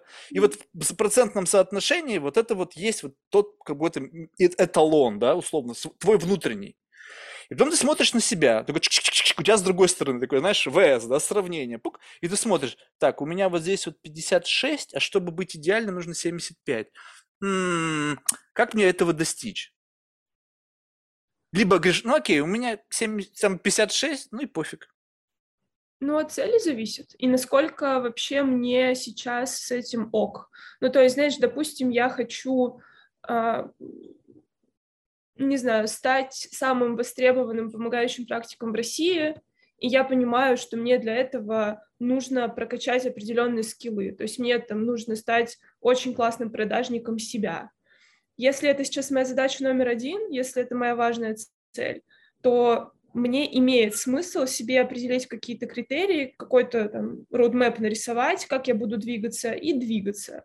Если сейчас я понимаю, что у меня это не в приоритете, или что-то я могу делегировать, или там еще что-то, ну, как бы не делаешь. Да, ну вот понимаешь, вот продажи, согласись, что продажи, ох, ну, в 90, наверное, пяти случаях сопряжены с пиздежом. Mm-mm. М-м. Нет? То есть ты хочешь сказать, что люди продают всегда честно? Мы продаем наш товар, и он с вероятностью 75% сломается у вас через полгода. Хотя это, они сами на тестах это подтвердили, у них есть эти данные. Но они ведь об этом не скажут. Не скажут, что наш товар с вероятностью 75% прослужит вам очень долго. А, слушай, ну тут мы подходим... Так же ты о себе, ты говоришь, я с точки зрения, вот я хочу стать лидером, да? Ты смотришь, что значит быть лидером? У тебя есть наверняка какой-то там, ну, я сейчас не говорю там какие-то ролевые фигуры, да, которых ты хоть молишься там на них. Ну, в принципе, ты смотришь на какой-то срез. Опять же, срез на каком-то уровне. Ты говоришь, так, вот этот, вот этот, вот этот, они вот на этом уровне находятся с точки зрения успешности, капиталов, которые они на этом зарабатывают, и с точки зрения реализации своих, как бы, потребностей. Я хочу быть не, не ими, а быть на том же уровне. Это разные вещи, да? Что у них есть на том уровне, да? У них есть, значит, вот они вот такие вот, у них есть такое-то количество паблик спикинга, у них есть вот такой-то набор скиллов, такие-то сертификаты, такое-то образование и бла-бла-бла-бла-бла-бла. Смотришь на себя, что у меня есть? Так у меня этого нет, этого нет. Ага, что мне нужно сделать? Я буду как бы пытаться взять вот эти вот как бы атрибуты, вот эти вот значки, для того, чтобы попасть по, по, по факту э, и наличия этих значков оказаться там, как будто бы там некий фейс-контроль. Чтобы там быть, тебе нужно, чтобы у тебя вот это все соответствовало. И говоришь, так, вот это вообще мне не нравится. Ну, то есть вот это точно не я, но это должно у тебя быть, хочешь ты это не будешь или не хочешь. И говоришь, ну окей, мне не нравится, но я в себе это, вот в мой экзоскелет я эту штуку себе поставлю, и я с ней пойду. Но я уже не совсем я, я уже какой-то такой некий киборг, потому что я взяла какую-то штуку, которая нужна для того, чтобы быть там. Проходит пять лет. Ты забыл о том, что ты эту штуку когда-то взяла, и она тебе не нравилась. И ты точно думаешь, что ты вот эта штука уже интегрировалась, она как будто бы прижилась в тебе. Слушай, я думаю, тут сильно зависит от конкретных случаев, потому что ты можешь брать то, что тебе не нравится, но оно тебя развивает. Допустим, какой-то взгляд на жизнь, ну, не знаю, условно, у тебя есть там тенденция жить в одном городе с теми людьми, которые для тебя важны, и тебе важно, чтобы вы постоянно были на связи и так далее, а потом ты попадаешь в долину, где все там через, ну, сегодня здесь, завтра там, и ты такой, никто никому не принадлежит, я как бы, мне очень больно менять этот майндсет, но я меняю этот майндсет. Это одна штука. Она тебя развивает, она тебе помогает адаптироваться к той среде, в которой ты живешь. Но если это, допустим, а, там, мне не нравится пиздеть, а ты мне говоришь, чтобы а, быть в топе, тебе нужно пиздеть, я просто подумаю, как я могу делать по-другому. А если никак? Вот если это прямо вот внутриотраслевой бенчмарк, ну ты не можешь без этого, ну вот ну не можешь, это как бы must have. Ну то есть представь себе, что ты честный человек. Вот представь себе, что ты честный говоришь. И тебя спрашивают, слушай, вот скольким людям ты в реальности помогла? А у тебя еще как бы, ну такая, знаешь, как бы внутренняя самооценка такая, знаешь, как бы, ну, то ты знаешь, я честно скажу, не знаю, помогла ли, может быть, и хуже сделала, то есть, как бы, что-то сомневаюсь. И сразу же, у а ты должна что сказать? Я помогла тысячам человек. Вот, смотрите отзывы. Там какие-нибудь сгенерированные лица, знаешь, там этими там всеми программами по генерации лиц, выдуманные отзывы и там и так далее. Этих людей вообще никогда не найти и так далее. Вот, у меня тысячи человек, которые там, и которые мне помогла. Они все мне благодарны, они мне шлют письма. У меня завалена вся комната. Мне как этому Якубовичу шлют, блин, э, помидоры, блин, и там какие-то жареную курицу в знак благодарности. Ну как? Ну, как будто бы это common sense, да? То есть вот как бы, а Это кого... вообще, это максимально не common sense, я с тобой тут совсем не согласна, потому Окей, что давай. как раз сейчас то время, когда, как мне кажется, человек может быть таким, какой он есть, и он привлекает ту аудиторию, которая на него идет. То есть я знаю помогающих практиков, э, которые, ну там, не знаю, чел с биполяркой, у которого очередь э, на несколько месяцев, потому что он вышел в ремиссию своей биполярки. И Правильно. К нему пришли люди с биполяркой, он просто в ней разбирается, потому что он сам болен. И он в ремиссии, он как раз-таки сейчас самое сложное, как он оттуда выбрался. Ну вот. Тут не, ну, есть... это не то же самое. Это человек с, я считаю, с экспириенсом пережитым. Вопрос в том, что представь себе, я создаю личину. О, я только что... У меня биполярка, на самом деле у меня ее нету. Я знаю, я изучил, что такое биполярка. Я 50 человек проинтервьюировал с биполяркой, я знаю. Я говорю, о, у меня биполярка, я в ремиссии, быстрее ко мне записывайтесь. Вот тебе та же самая история. Только у меня этого не было. Я через это не переходил. Я вообще понятия не имею, ни одной таблетки в жизни не сожрал. Но я отыгрываю модель, потому что знаю, что люди с этой проблемой живут. И любой способ выйти из этой ситуации, они мечтают о нем узнать. И человек, который как бы вышел из этого состояния каким-то способом, а вдруг, а вдруг не повезет? А вдруг это мой способ? Вдруг мы с ним чем-то похожи, и я, послушав его, справлюсь с этим недугом. А он сидит и потирает руки. Ха, денежки заплатил, а на самом деле помогу я тебе или нет, потому что вначале скажу, что вы знаете, моя методика это как бы вещь очень индивидуальная, не факт, что она вам подойдет. Так же, как медикаменты. Каким-то какие-то помогают, какие-то нет. Но это просто выбор пути. Как бы в одном случае человек искренне делает, во втором случае человек не искренне делает. А, мне кажется, что сейчас ты можешь выбирать для себя любой путь, и если ты выбираешь быть честным, то ты можешь быть полностью честным. Согласен. Э, знаешь, в каком случае это выстрелит? В том случае, если ты честна с собой и с внешним миром, и ты еще талантлива. Вот, ну, как бы, вот, вот услышь мой месседж. Вот представь себе, что, допустим, блин, ну, не знаю, пример с подкастом, да?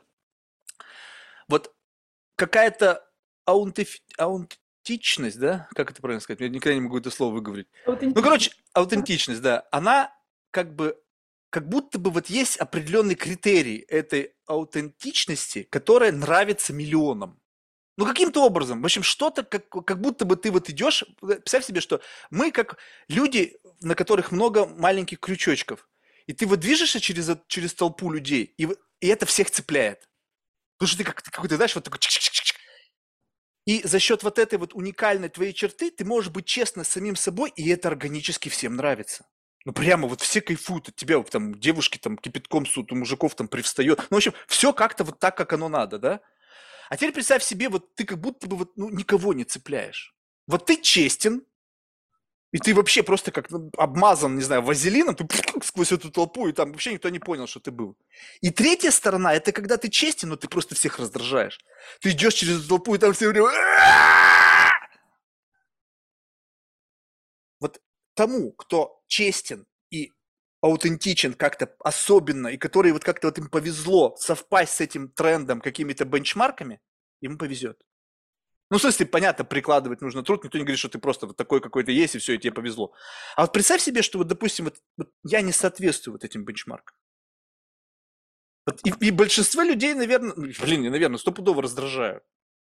То есть как, я должен думать, окей, я хочу условно, не хочу, но представим себе, что хочу, да? Хочу оказаться вот здесь. То есть я что должен сделать? Я беру честным на себя смотрю, понимаю, каким нужно быть. Беру, выстраиваю вокруг себя фасад, и говорю, окей, чтобы мне быть там, мне нужно быть таким, как вот этот, этот или этот. Не, не потому что, как они выглядят или как они себя ведут, а с точки зрения, я чувствую это, как, как, что, что цепляет людей. Я понимаю это, я не идиот. У меня этого нет. Я беру это к себе, бульк, и пошел туда. Если я классный актер, если я умею мимикрировать, там, не знаю, подыгрывать, лицемерить классно, ну, кто-то, конечно, очень пристально разглядывая заметит. Но большинство людей не смотрят. Они все бегут, у них свои дела, они что-то там слышат, а, ну все, погнали. Чик зацепился, и ты паровозиком дальше движешься. Вот ты уверена, что в тебе вот есть та аутентичность, которая приведет к тебе вот за счет искренности, не подкручивания себя до внутриотраслевых бенчмарков, к тому месту, где ты сможешь сказать, что да, я как бы достигаю, достигла тех самых высот, о которых, ну, в принципе, я думала. Где, куда я закидывала свои, как бы, представления о том, где бы я хотела быть. Я думаю, что мы узнаем. Ну, то есть я... Ну, не, ну так понятно будет, блин. Но сейчас ты как об этом думаешь? Сейчас у тебя еще в путь впереди. Ты же идешь, у тебя есть цель, как ты обозначил. Я хочу быть вот там. Но ты же идешь. Ты же идешь не просто закрыв глаза и там как бы липо фейв каждый шаг, ну окей, иду, иду, куда иду, фиг знает. Ты знаешь, куда ты идешь. Значит, в принципе, ты типа делаешь какой-то аджастмент, у тебя roadmap, ты сама сказал, я иду постепенно, я себя не нагибаю, я не ломаю себя через коленку, но все равно. Это как рельсу, знаешь, раньше гнули во время войны. То есть ты ее вот короткую не согнешь, а если там на 50 метров в длину, ты ломиком тык-тык-тык-тык, и потихоньку поезд в кювет. Так же и с собой. Ты берешь и как бы траекторию своего жизненного пути как, за счет какой-то энергии, опять же, какой-то внутренней гравитации, начинаешь искажать свой путь. То есть, если бы ты органически шла прямо, ну, ты бы куда-то пришла. Но ведь ты хочешь не куда-то прийти, ты хочешь прийти куда-то конкретное место. Соответственно, понимаешь, что двигаясь туда, туда не придешь. Ты начинаешь двигать свою траекторию, направляя ее и на long run, туда, куда ты хочешь прийти. И вот это вот изменение в чем заключается? Что ты в себе меняешь, чтобы при, оказаться там, куда ты идешь? Ну, это на самом деле комплекс вещей. А, я, Что наверное, хочу начать с того, что у меня есть понимание миссии своей, и это то, что мне бы хотелось сделать за жизнь. Угу. Эта миссия уже потом приземляется на конкретные критерии, на какие-то конкретные ачивки, и это помогает не возлагать слишком много ожиданий на что-то одно, потому что когда хочется чего-то конкретного, там, сделать юникорн, когда не, не получится, ну или там, если что-то произойдет, да, или даже там, если ты приходишь и оказывается, что нет матча с миссией, то это просто может быть очень больно и может показаться, что потраченное на это время было ошибкой. Поэтому что я делаю. Ну, в общем, я всегда в голове держу миссию, то есть у меня такой маячок есть, который мне дает сверять мои ежедневные действия, там какие-то мои результаты с тем, что вот глобально я хочу. И пока это мэчится. И это Давай шаг назад было. сделаем. Да. Откуда миссия взялась? Вот просто мне удивительно, когда человек... То есть я сейчас не опять без троллинга, то есть я тебе должен делать дисклаймер, чтобы ты, ты мало ли не подумал, ну. что плохое. Вот представь себе, мне уже за 30. У меня никакой миссии вообще в жизни нет. Ну, то есть, и не то, чтобы я ее ищу.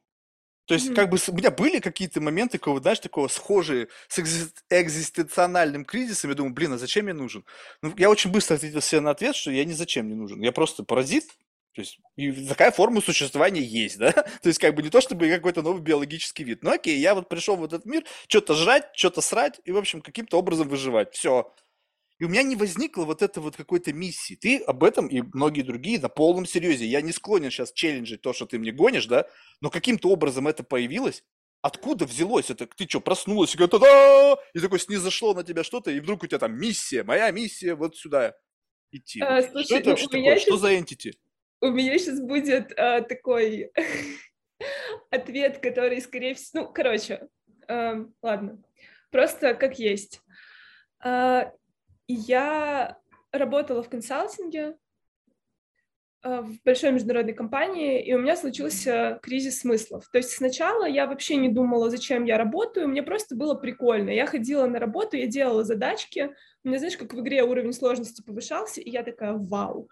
Плюс меня быстро повышали, у меня были очень крутые наставники в компании, которым я невероятно благодарна. А, но был довольно жесткий темп. То есть я училась в магистратуре, я работала, практически не спала, далеко жила, ну, короче, весь, весь набор. И мне казалось, что много работать — это круто. А в результате это привело к выгоранию, плюс у меня там в то же время были такие довольно сложные отношения, а, очень много сил одновременно это все у меня забирало. Я ушла в неоплачиваемый отпуск, но набрала подработок, чтобы были деньги. Короче, я себя загнала просто вообще невероятно. А, и первый раз приехала в Америку в девятнадцатом году и поехала на Випассану. Собственно. Там, там тебя прошили.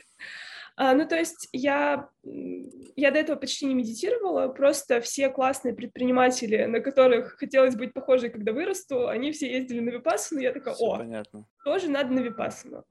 И я просто некоторые вещи о себе осознала там. А когда вышла... Просто поняла, медитация, что... либо там еще какие-то молекулы были замешаны?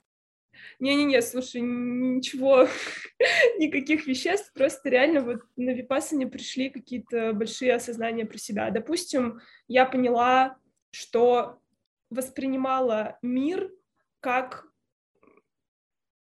поле военных действий. То есть мне казалось, что мне нужно бороться, что мне надо выживать, что, ну, типа, люди там могут быть опасны, и я поняла, что мне вообще не нравится в таком жить. То есть вот я тогда, я помню, единственный ну, ты раз... в Бронкс приедь ночью как-нибудь, и ты поймешь, что бывают люди опасные. Слушай, ну я по Тендерлоину гуляла, когда первый раз приехала в Сан-Франциско, мне прям головой хватило. Не, ну ты просто, просто, как бы вот это вот и есть называть человеческое безумие, когда как страх самосохранения, он выключается, потому что, не знаю, я, я понимаю, о чем ты говоришь, но э, ты, нельзя ли сказать, что, э, скажем так, вот, э, вот это вот, как бы, не знаю, как это называть, ретрит, да, какой-то, да, то есть это какое-то вот эта вот поездка сама по себе, как будто бы, ну, представь себе, что я просто сейчас, э, опять, я все довожу до абсурда. Это не то, чтобы я так считаю. Вот представь себе, что ты приходишь, э, ау, кстати, хороший пример, э, в комнату ожидания терапевта, и там сидят больные ковидом. А ты просто пришла на чекап. Ну, что-то со мной не то. Вот что-то со мной не то, ну не знаю, ну вот что-то не прет, там в жизни не везет, устала, выгорела, не знаю, там как угодно. Ты приходишь в эту комнату, а, а как бы говорят, а этот доктор, он помогает. Ты приходишь туда, заражаешься ковидом, уходишь оттуда, приходишь к доктору, как бы через какое-то время, говорит, у тебя ковид. Ты говоришь, да, вот тебе симптомы, вот тебе лечение. И ты как бы все, живешь как бы с этим майндсетом, ты берешь и как бы, как будто бы вот эта среда, она не, не, не с точки зрения токсичности в отношении как бы классическому сценарию, а как будто бы она несет в себе некую как бы прошивку. И все люди, прошедшие через это, ну, блин, ну честно, я просто человек, который вся, всякую фигню в жизни попробовал. И когда мне люди, знаешь, вот на полном серьезе говорят, ты знаешь, я там попробовал грибы или там я там ласку попробовал, и вот это была какая-то связь там с какой-то там вселенной, там я принял себя, там эго dissolving, там какая-то фигня. Я говорю, что? Все не так. У меня. Этого ты мне не продашь никогда. У меня есть свое собственное представление о том, что происходит. И такое но это сложилось в результате долгих-долгих экспериментов над собой, без внешнего фактора. То есть я с кем-то сталкивался, а мне было человека, который в момент моего условно какой-то, не знаю, ментальной незащищенности, потому что ты же пришла, должна прийти open-minded, ты как бы пришла, все фаерволы отключила, все свои защитные функции выключила, ты пришла с открытым сердцем, помогите, я заблудшая овца, ну, в хорошем смысле слова. И тебе как бы говорят, открываем твои мозги, бам, тебе туда пилюлю. И ты выходишь такая, и прям как все опять. О, я сюда сходила, я открыла смысл, жизнь это не такая война, я всех люблю, все круто. И пошла маршировать дальше вот с этой самой вот фигней в голове. Ну, слушай, э, вообще на випассане тебе почти ничего не говорят. То есть у тебя там час в день, тебе много объясняют технику, но в целом у тебя нет как бы промывки мозгов, потому что я в целом человек супер э, критично ко всему настроенный, то есть я прям... Поэтому они не знают, как тебе это забросить. Если тебе будут в лоб что-то заявлять, какие-то, знаешь, такие фундаментальные вещи, которые не пройдут даже вот в таком состоянии. Да, поверь мне, чуваки знают, что делают. Там все очень такое... Я не хочу сказать, что это секта, но просто... Come on. Ну, то есть, когда я слышу слово в слово, ну, то есть, понимаешь, это же странно что ко всем в голову в конечном итоге заходит одно и то же. И плюс все проходят всегда через одно и то же. Вот нужно там 8 часов в день медитировать, молчать. Там, и тут, думаю, какого хера? Я не то есть, чтобы понимаю. это понять, то тебе нужно вот через это пройти? Ну, да. Что ты поняла? Окей, тогда вопрос такой. Давай отмотаемся назад и с самого начала начнем. Что ты поняла чего ты раньше не понимал. Вот только вот безжизнь, война, такое все остальное, это как бы как будто бы уже следующий шаг. То есть это рационализация каких-то таких более верхнеуровневых мыслей. Не, ну смотри, ну вот я э, просто типа сижу, медитирую, да, на там четвертый день. Угу. И мне просто в голову, ну, типа как комета прилетает, вот просто мысль из ниоткуда. Первый раз в жизни. Типа, типа мир это страшное место. Ну, то есть я понимаю, что, ну вот как ты говорил про жесткий фидбэк, что ты как будто, ну, там, спишь, и тебе что-то начинают трясти, это было оно. То есть просто тебе бам, вот так, вот ну, просто прямым текстом. Я до этого там, не знаю, читала Оруэлла, э, где написано прям «Мир — это война», но мне никаких эмоций это не вызвало. Такая, типа, ну, окей. То есть Ой. ты до этого читала, и потом эта мысль к тебе прилетела, Нет, когда ты уже вообще, была там. Вообще оригинальных мыслей в принципе не существует. Конечно, у тебя просто на випасане аккумулируется этот опыт, естественно, поднимается. Там просто как это работает, ну вот чисто практически ты впервые за супер долгое время, если ну, там, за очень много лет, оказываешься вообще без связи, вообще без разговоров, ты просто остаешься со своей башкой. Mm-hmm. Там всплывает все. Я ездила два раза, на второй випассане я три часа вспоминала текст песни «Потолок ледяной, дверь скрипучая». Три часа. Это вообще не выходило из моей головы. Кто-то, а, у кого-то это как эффект от ЛСД, кто-то себя видит маленьким, допустим. У меня не было никаких визуальных штук, то есть мне, я просто думала все время, но я как бы не вижу Скажи, картинки в принципе. В следующий раз скажи «э, bullshit». Никто ничего не видит. Эффект от ЛСД не получить без ЛСД. Либо если у тебя только травма головы нету, воспаление на МРТ должно обязательно что-нибудь появиться. Я не верю во всю эту иллюсидную херню, когда люди начинают видеть какие-то иллюзии без какого-то внешнего можешь, воздействия. Э, я могу тебе после подкаста скинуть ссылки на исследования, где а, прям есть результаты МРТ, а, какие зоны мозга активируются у людей, которые практикуют определенные виды медитации больше 20 лет. Uh-huh, То uh-huh. есть э, сейчас, что прикольно, э, есть много коллабораций у университетов с монахами, с буддийскими, uh-huh. когда прямо есть возможность на них посмотреть, как это работает. Э, ну вот, и ты как бы остаешься просто один со, со своей головой, и поскольку тебе остается только думать, ну, по сути, происходит, ну, какая-то пересборка внутри, безусловно. Ну, то есть Не, ну, это понятно. Но вот почему мысль всегда приходит с какой-то положительной коннотацией? Какая-то вот такая Нет. вот хиппики. Вот почему, вот представь, может ли в рамках вот этой, этого ретрита прийти мысль о том, блин, капитализм это круто, то есть ты как будто бы жила наоборот всегда. Ну, то есть, типа, о, капиталист. И ты говоришь, блин, капиталист это круто. Круто иметь круче классных машин, офигительную яхту и классных сексапильных телок. Спасибо, Випасана. Поехал кайфовать. Почему вот такие люди оттуда не выходят? Что, получается, что таких мыслей не бывает? Слушай, любые люди выходят. Выходят люди, которые говорят, что у них вообще ничего не изменилось. Я Потому что это правда. Ну, я была там с ребятами вот на второй випассане, когда э, просто ну, приехал чувак-тусовщик, веселый, классный, и такой, ну, я что-то ничего не понял. Типа, Правильно, потому что он приехал туда ради прикола, и на самом деле ничего она не дает, понимаешь, вот, ну, ничего. Я... Если ты не хочешь это найти. Слушай, ну, ну подожди, это... ты, ты пришла туда с каким-то вопросом, ну, согласись. Нет, ну а я не отрицаю этого, конечно. Правильно. Вопрос предполагает... Согласись, что вопрос, он предполагает ответ, какую-то некую коннотацию. Ну, скажем так, в чем смысл жизни... Блин, нет, в чем смысл жизни нельзя задать вопрос. Ну, Какой у тебя так. был вопрос? Uh, у меня не было какого-то конкретного запроса, я просто задолбалась жить так, как я живу, потому что у меня посыпалось в один момент все, что у меня okay. было. как выйти из этой ситуации? Или как, как жить ну, то есть, вот, как, все равно какой-то можно собра- подобрать хотя бы близко по смыслу вопрос. Ну, я, типа, там хотела чувствовать себя счастливой, реализованной. Как быть счастливой? Ну, грубо... Грубо, ну, блин, я не, не до конца, наверное, с этим соглашусь. Я просто хотела по-другому лучше. Вот, вот такой у меня был запрос. Как прожить жизнь альтернативно?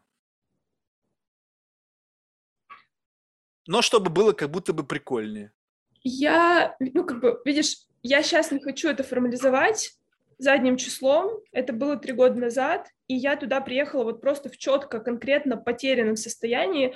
Более того, ты вот говоришь, что это не работает. Многие люди находят свои ответы просто в обычной жизни, потому что, ну, им не нужна... Конечно, ехать никуда не нужно. Им не нужна встряска, им не нужен ретрит, то есть это экстремальные формы, им не нужна кислота, им ничего не надо, как бы, просто они, у них работают по-другому. Я почему оказалась на четвертой стадии выгорания, почему оказалась на випассане? Потому что я жила в каком-то фреймворке, который у меня был заложен исторически, то есть я думала, что я буду работать по профессии, я училась на юриста, но мне не нравилось. Но я не понимала, что может быть по-другому. У меня не было знакомых айтишников, у меня не было знакомых предпринимателей. У меня было вот, типа, детство, школа, институт. Все, работаем до 85 лет на одной и той же работе.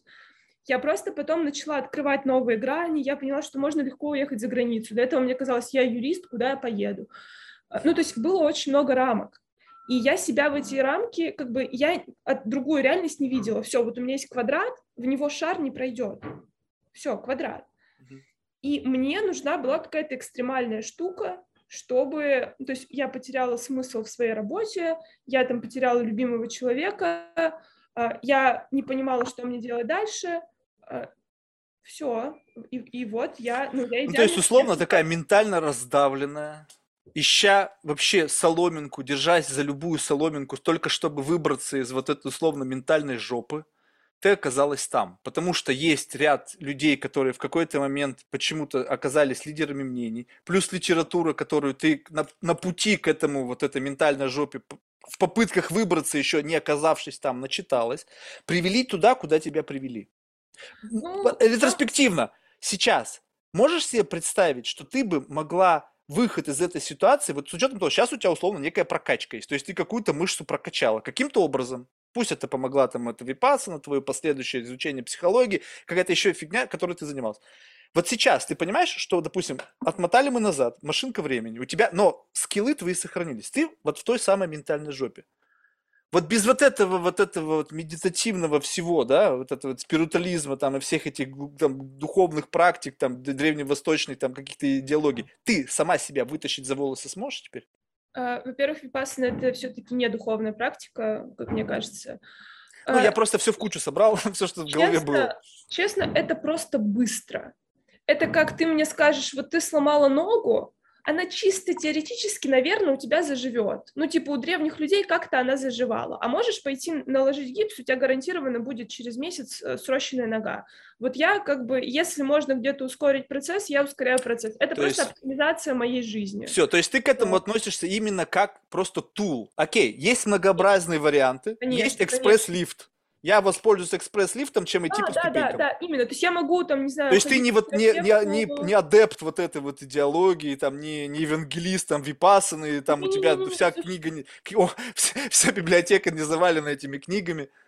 Слушай, я даже больше, я считаю, что далеко не всем это нужно, и, ну, для меня просто это сработало, это сработало как быстрая классная штука, и я продолжаю там медитировать, я продолжаю применять практики осознанности, я там где-то про это читаю лекции, когда меня зовут, чтобы люди просто не доходили до вот тех крайностей, в которых я оказалась. То есть это один из инструментов, там у тебя есть психотерапия, а, кто-то на гвоздях стоит, кто-то там... Ну, короче, я, я всегда привожу пример, вы знаете, я говорю, в детстве у меня тоже был такой experience, я встал на гвоздь, только он был один, на 200, он сквозь ногу прошел, мне этого экспириенса на всю жизнь хватит, до сих пор вон шрам есть. Поэтому, ну, то есть, вот, ну, я тебе честно скажу, вот, вот, помогает, подожди, ну, вот ты, ты понимаешь, какой это экстрим? Вот я просто, для меня вот как это выглядит? Вот представь себе, что вот эм, и причем это часто даже в рамках этого подкаста всплывает. Когда взрослый человек сидит и говорит, ты знаешь, Марк, чтобы вот выйти как бы вот, ну, на какой, как бы услышать себя, да, услышать свой какой-то внутренний, какие-то мысли свои, не, не связанные с вот этим вот шумом, который не погасить. Знаешь, вот когда бывает летом там в, в, в этих в каких-нибудь в южных странах там родится популяция цикад, и вот этот жужжение, думаешь, какого хера, как вы здесь живете? И вот представь себе, что вот наш environment, вот этот цейтнот, работа, бизнес, какие-то обязательства, это такой некий шум белый шум, назови его как хочешь, он есть, и ты какое-то время к нему привыкаешь, ты уже его не замечаешь, так же, как люди говорят, ну, знаешь, Марк, мы просто привыкли, я уже этих цикад не, не слышу. Я говорю, да вы охренели.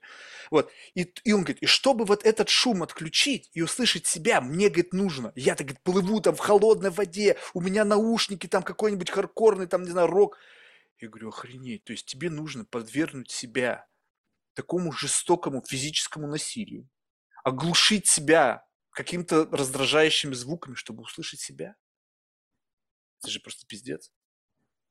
То есть как так-то? Почему просто как бы берешь и просто слушаешь? Ну, что тебе мешает себя услышать? Я вот этого, у меня просто нужно учитывать то, что представим себе, что люди разные, да, и кому-то просто по рождению, вот может быть, это вот моя суперспособность, да, хотя не факт, да, может быть, я это выдумал. И я как будто бы, для меня это несложно. Но почему-то складывается такое ощущение, что когда ты с человеком поговоришь, вот он, я с ним это ему сказал, и он, знаешь, я сижу на него, смотрю, и он, понимаешь, у него приходит осмысление, что действительно, какого хера? То есть нахрена? Я это все делаю. То есть люди находят оправдание своим каким-то жестким физическим нагрузкам, там, молчаливому там какому-то посту, там, не знаю, поездкам там куда-то, какие-то там Индии, там еще остальное, там, в общем, какие-то мол, какие-то туры, стояние на гвоздях, ради того, чтобы просто как бы ну, найти себе как будто бы, казалось бы, простой путь. Но путь еще проще. Он вообще прямо вот он, вот он, вот берешь и просто челк, и как пластинку, знаешь, вот винилы, с одной песни переключаешься на другую, и все. Она вот настолько просто. Слушай, ну звучит как суперспособность, потому что, видишь, э, не все еще выдерживают себя. А, ну другой И не хочется, не хочется в такой опыт ходить в повседневной жизни. Ну, то есть, как бы, оглядываясь назад, я понимаю, что мне слишком много нужно было в себе перепрошить и переработать, чтобы, ну, чтобы к чему-то другому прийти, короче. То есть э, все, что я копила до этого, просто интегрировалась во время випасаны, потому что меня ничего не отвлекало, и я могла типа концентрированно вот именно заниматься. У этого, у этого есть про, про, очень простое объяснение. На самом деле, я понимаю, почему, как бы даже сейчас могу даже это как-то рационализировать. Я никогда в своей жизни не жил кем-то другим. Mm, ну, это пфф, у тебя пиздец конкурентное преимущество примерно перед это, всем это, миром. Да, не, не перед это просто началось со школы. То есть я чувствовал это давление, когда мне говорили, ты должен быть вот этим. И я как бы сопротивлялся. И у меня было, видимо, настолько как бы, слабо развитое какое-то чувство самосохранения, что я постоянно получал пиздюлей за то, что делал, но я продолжал это делать, потому что я говорю, не-не-не, ну не, не мое. И когда еще подключились там все вот эти вот трипы, там все эти там какие-то разные наркотики, я просто понял, что какого хера? И получается так, что почему сейчас я это слышу так много? Потому что люди живут в рамках какого-то некого ориентира на какой-то бенчмарк. Ты сама говорила, вот, надо стать юристом, работать туда-сюда. То есть как будто бы тебя взяли, вот есть какой-то таки магистраль, да? Тебя взяли сверху, пук, в эту магистраль поставили, там было свободное место, ты поместил там плечом к плечу и впереди и сзади. И ты идешь, и как бы вот вся толпа тебя двигает. И, и, и удивительно, но эта толпа тебя может привести в хорошее место, в хорошую там э, страну, в хорошую компанию, в хорошую семью, в хороший дом. И, в общем, все в елочку.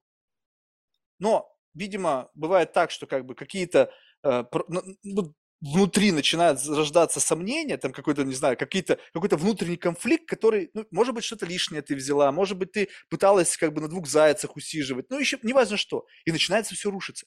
Я никогда там не был. Я никогда не был вот в этом внутри вот этих вот плеч, которые меня сжимали и двигали. И поэтому понимаю прекрасно, когда человек вдруг в осознанном возрасте говорит, блядь, это не та жизнь, которую я хотел. И как бы начинает мучиться от этого. Так ты всю жизнь себе пиздел.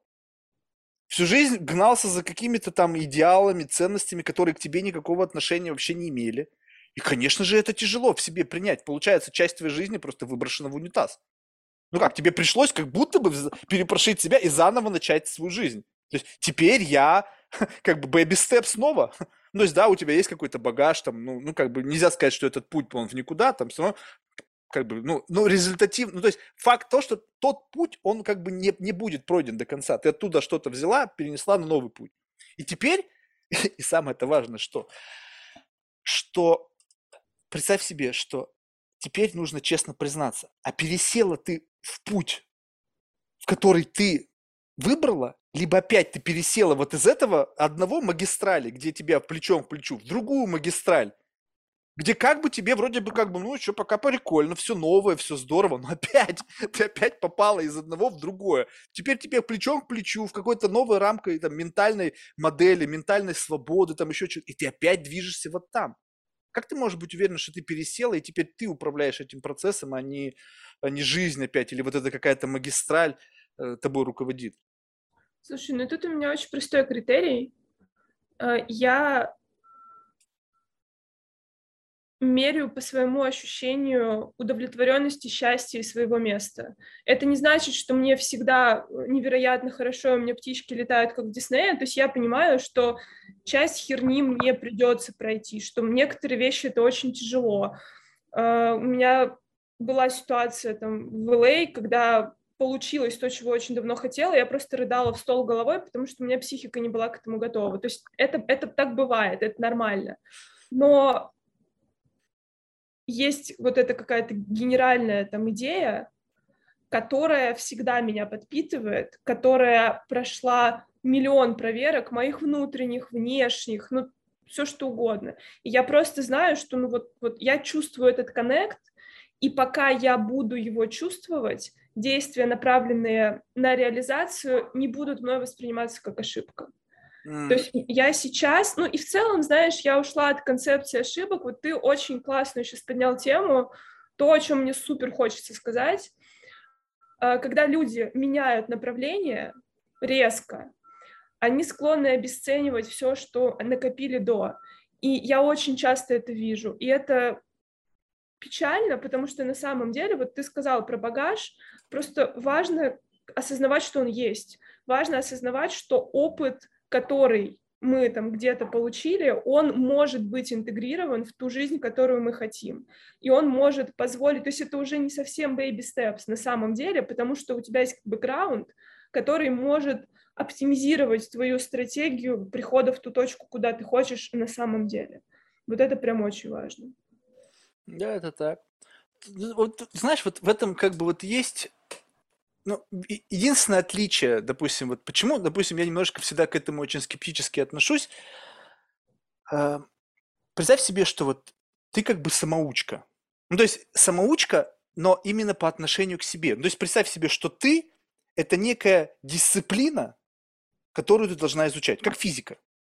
То есть наука о самом себе. Но когда ты начинаешь изучать самого себя, есть куча инструментария, написанного кем-то. Они тебе говорят, изучай меня, используй, изучай себя, используя меня. И я думаю, блядь, как это так? Я буду изучать себя, используя тебя? То есть что-то тут не бьется. И поначалу, в силу того, вот этой какой-то шальной юности, не было авторитетов. Ну, то есть, блин, только криминальные, да? То есть, э, кто тебе мог какие-то вещи такие, знаешь, какие-то сакральные сказать. Ну, просто круг общения был совершенно принципиально другой. Ну, сакральная вещь это была, блин, сила, мускулинность. Ну, вот такие, такие, знаешь, такие вот эти вот тараканы там начала 90-х. И ты растешь в этой среде. Ну, явно. И, и единственное, что в тебе может родиться, это вот, ты посадил кого-то с собой, своего приятеля, и вот эта вирдность какая-то рожденная в тебе заговорила, и ты дал ей волю. Как бы настолько был в этом как бы убежден, что дай волю вот этому голосу. И он стал с тобой, он стал твоим гайдом по изучению самого себя. Там нету ничего, там нету никаких практик медитативных, там нету никаких книг по философии, по религии, ничего там нету. И вот уже когда каким-то образом я сам себя там груминг, да, сам себя как-то вырастил, не знаю, довел до какого-то, может быть, совершенно нежизнеспособного состояния, и будучи уже зрелой личностью, я стал смотреть, а что люди-то делают? И вот тут появились книги. И ты слушаешь эту книгу, говоришь, что какая-то хуйня.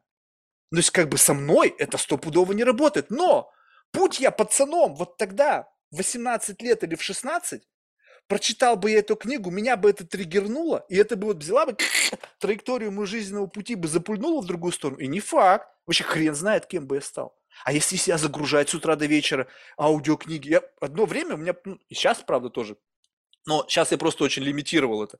Постоянно что-то было. Ну, то есть постоянно какая-то информация, то есть бомбардировка. Как она берется? Вот задумайся, вот люди в Инстаграме, о, я прочитал одну какую-то очень крутую книгу. Как она попала в... Вот как эта книга, будь она бумажная версия, либо аудио, учтилась в твоем поле зрения? Это вброс. То есть кто-то из твоего ближайшего окружения, либо ты сама, да, путем серчинга, но опять, как ты формируешь запрос? Как ты формируешь запрос? Что ты, как, это же какой-то внутренний запрос. Мне нужно научиться что? Мне нужно управлять гневом. Вот у меня есть проблемы с гневом, да? И что, я сейчас пойду в интернет и найду топ книг по управлению гневом, бестселлеры, и начну их читать. И что, представляешь, какой я...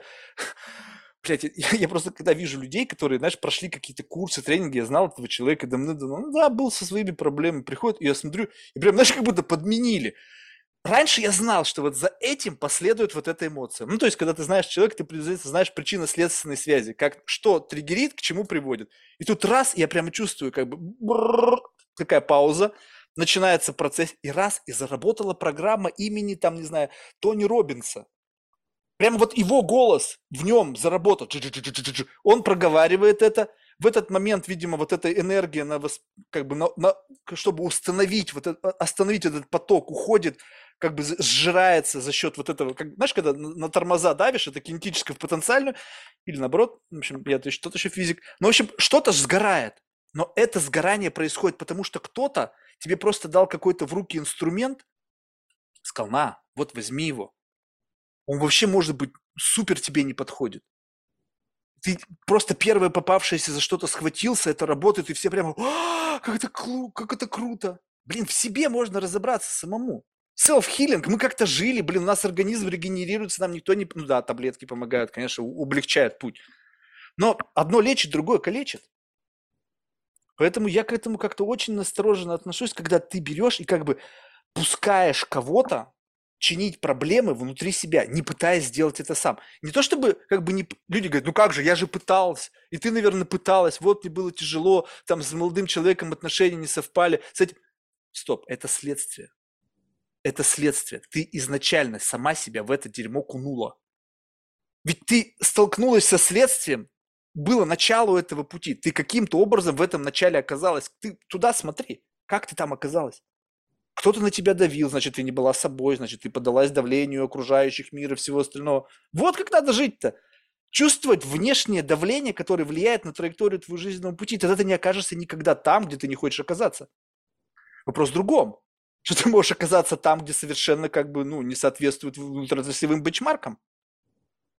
Ты можешь оказаться, блин, хиппи где-нибудь там, не знаю, на Burning Man, без квартиры, без машины в 45 лет с, бренча на гитаре, с косяком, а все на другие на тебя смотрят, слушай, пошел бы ты в Гарвард, у тебя была бы солидная работа, жена бы, там, двое детей, ипотека, не знаю, две машины, инвестиции, там, какие-нибудь там пенсионные накопления.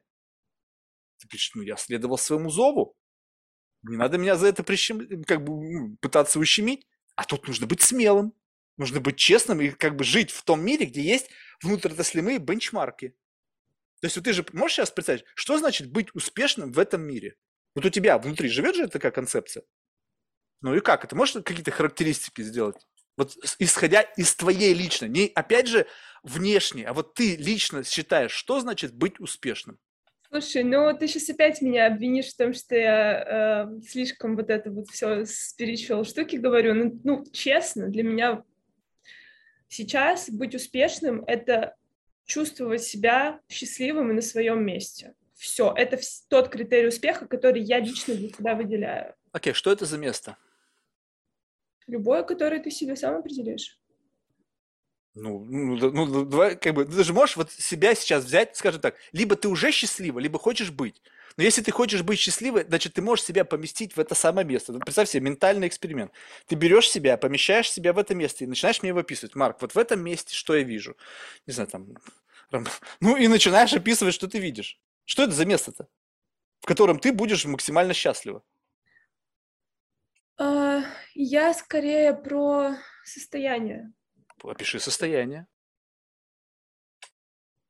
Что может быть более исчерпывающим, чем фраза «находиться на своем месте»? Сейчас подумаем. Это, это как раз-таки фраза вообще это, ничего не говорящая. Это про спокойствие, это про уверенность, а, про такое спокойное базовую радость. Эмоциональный от гомеостаз. От э, того, где ты находишься, с кем ты общаешься. Ну, то есть у меня это состоит из... Э, ну, хотя нет, я сейчас опять на внешние факторы, про, про внешние факторы говорю. Но внутренне, да. Ну, то есть, когда, в принципе, вот надо сейчас задуматься, вот объективно, когда, в принципе, ничего не происходит с твоей... Вот если, как бы, ты... Представь себе, что вот... Представим себе, что сердцебиение – это ритм наших эмоций. Тык-тык. Плохо, хорошо, плохо, хорошо, плохо, хорошо. Эмоциональный гомеостаз – это это не исключает плохо хорошо, вообще не исключает. Просто тебя не херачит из одной экстремальной точки в другую. Ну а как? А плохо и хорошо это не экстремальные точки? Как бы норма, некий гомеостаз, это ноль условный. Я понимаю, но... Плюс я... это хорошо, минус это плохо. Я про то, что базово тебе хорошо. То есть но... ты всегда в плюсе ты в плюсе, но, ну, естественно, не всегда, потому что как бы это может меняться, но а, просто сейчас, раньше у меня было представление о счастье как о какой-то эйфорической такой штуке. То есть оно для тебя казалось перманентным? Оно казалось мне, наоборот, э, очень стихийным. То есть я такая, блин, почему я не чувствую себя счастливой? Раньше у меня было ощущение счастья, ну, вот как, я не знаю, ты там с парашютом прыгаешь, у тебя пфф, какой-то взрыв эмоций. А, ну ты просто подменяла понятие счастья адреналиновым рашем, радостью. Ну, грубо говоря, да, да. То есть у меня там были какие-то редкие такие невероятные события. После випасаны первой у меня вдруг пришло ощущение, ну то есть, знаешь, до этого мне не хотелось по утрам просыпаться, вот банально. Я, когда начала медитировать, я понимаю, что я, в принципе, каждый следующий день жду. Ну, то есть... Чтобы помедитировать. Ну, то есть это какой-то кьюр, какое-то какое-то какое-то лекарство. То есть ты ты под, ты э, как будто бы подсела на это. То есть это можно сказать, что это стало твоим наркотиком. Нет, Если нет, ты уберешь это из жизни, вернется обратно чехарда, или ты будешь по-прежнему продолжать жить так, как ты сейчас живешь? А, я периодически не медитирую. Ну, блин, понимаешь? Два дня, просто, да?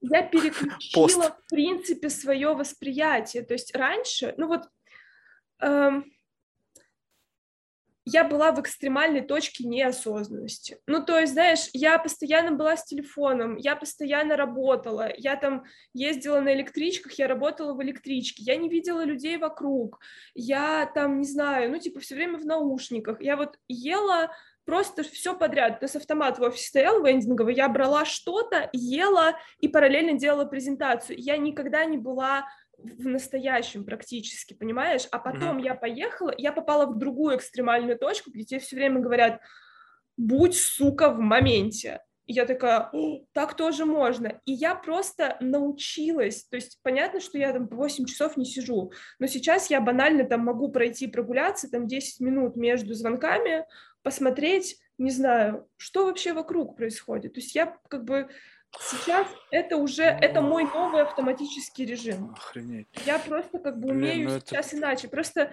э, я думаю, что тебе сложно это понять, потому что у тебя чуть-чуть другая ситуация, но я работаю с теми людьми, которые находятся в той точке, где я была три года назад. Вопрос, я... как это происходит? Почему изначально человек не может этого сделать? То есть каким образом нужно себя изнасиловать, чтобы вообще абсолютно не... То есть как бы, ну вот это все здесь и сейчас, это понятно, что как бы звучит настолько как бы из всех сарафанов, блин, из всех а, утюгов, да, да, да. но да. в принципе это э, просто как бы смотреть и видеть, слушать и слышать. Да, да, конечно, именно, именно. Но если ты так всегда живешь, то как может быть по-другому? Ну, то есть, понимаешь, как бы вот я живу всегда именно так. Я смотрю, и я пытаюсь что-то увидеть. Я не просто смотрю. Вопрос в другом, что бывают моменты в жизни, когда ты просто берешь, и у тебя есть какая-то цель, да? И понимаешь, что смотреть и видеть здесь в данном случае энергозатратно, потому что тебе нужно максимизировать э, какой-то результат. И ты просто, и потом как будто бы забываешь. Получается, что медитация для тебя это как бы возможность не забыть.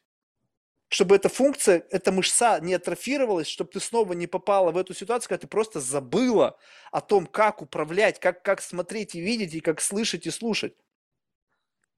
Изначально это вот как раз та штука, которая двигает рельсы.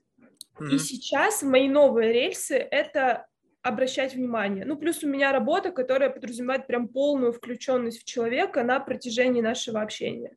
Как к этому, ну, то есть почему это как бы неврожденная условно штука, ну, точнее, почему люди живут по-другому, но это совокупность причин. Я это... думаю, что это, это очень это поколенческая вещь. Мне кажется, просто люди моего поколения, у нас было больше общения. То есть мы, мы как бы условно тебя могли сошло, ну, как посчитать дебилом, если ты в беседе где-то отключен. Ну, то есть не было же возможности отключаться, не было телефонов, ты не мог просидеть с человеком как бы на встрече, да, и все время провести в телефоне, как бы на, на автопилоте что-то там поддакивать, вообще не, не обращая на него внимания. Мне кажется, вот, ну, все-таки люди моего возраста, мы все разговаривали, прям разговаривали.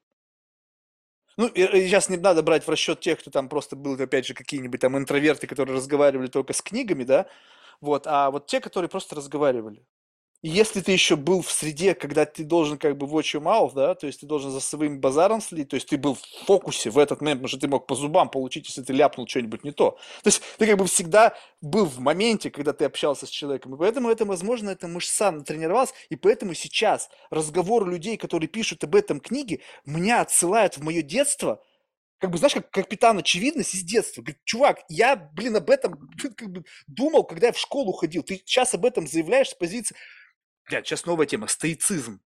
Так?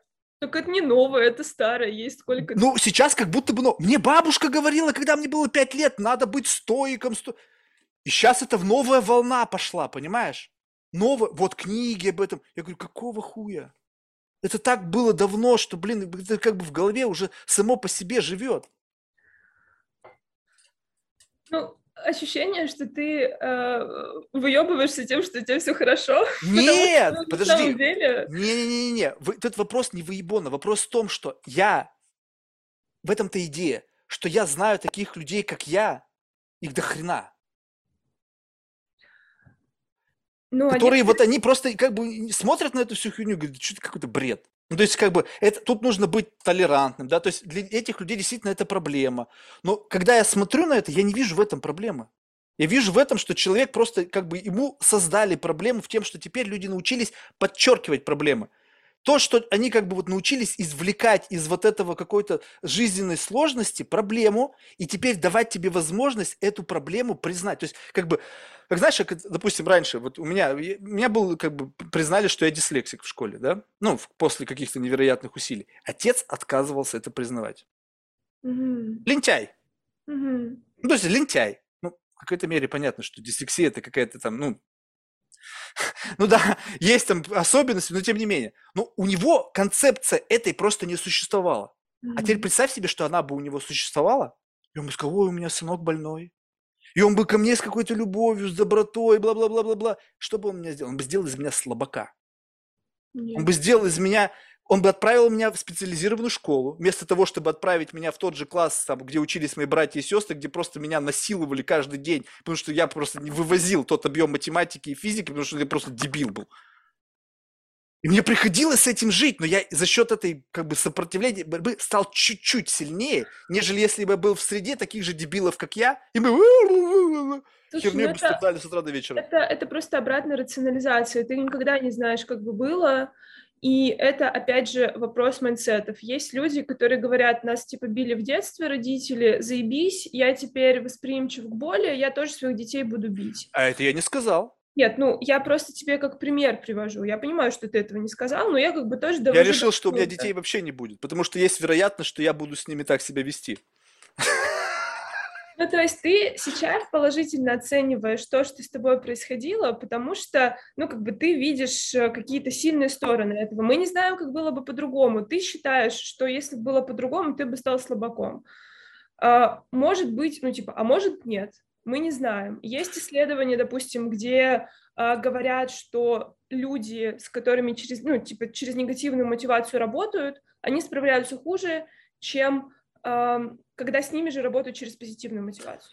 Я не ну, исключаю, что это просто мне, может быть, повезло, что мне то, что было нужно, то я и получил. И вопрос, и даже не факт, может быть, действительно был бы лучше. Вопрос в другом.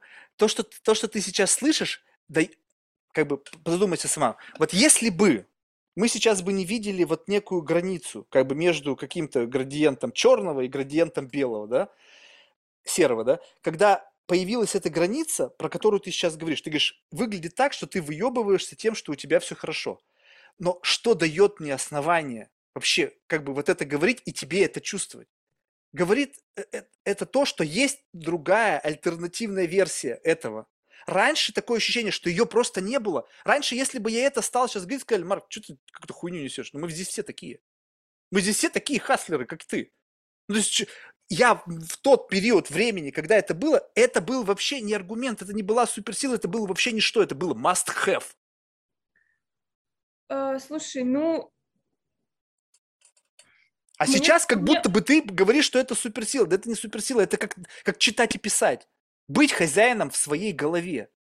Это, ну, блин, uh, я, мне тут сложно с тобой согласиться, потому что я вижу много людей, которым там 40, 50, 60 и больше лет, и они живут на автопилоте.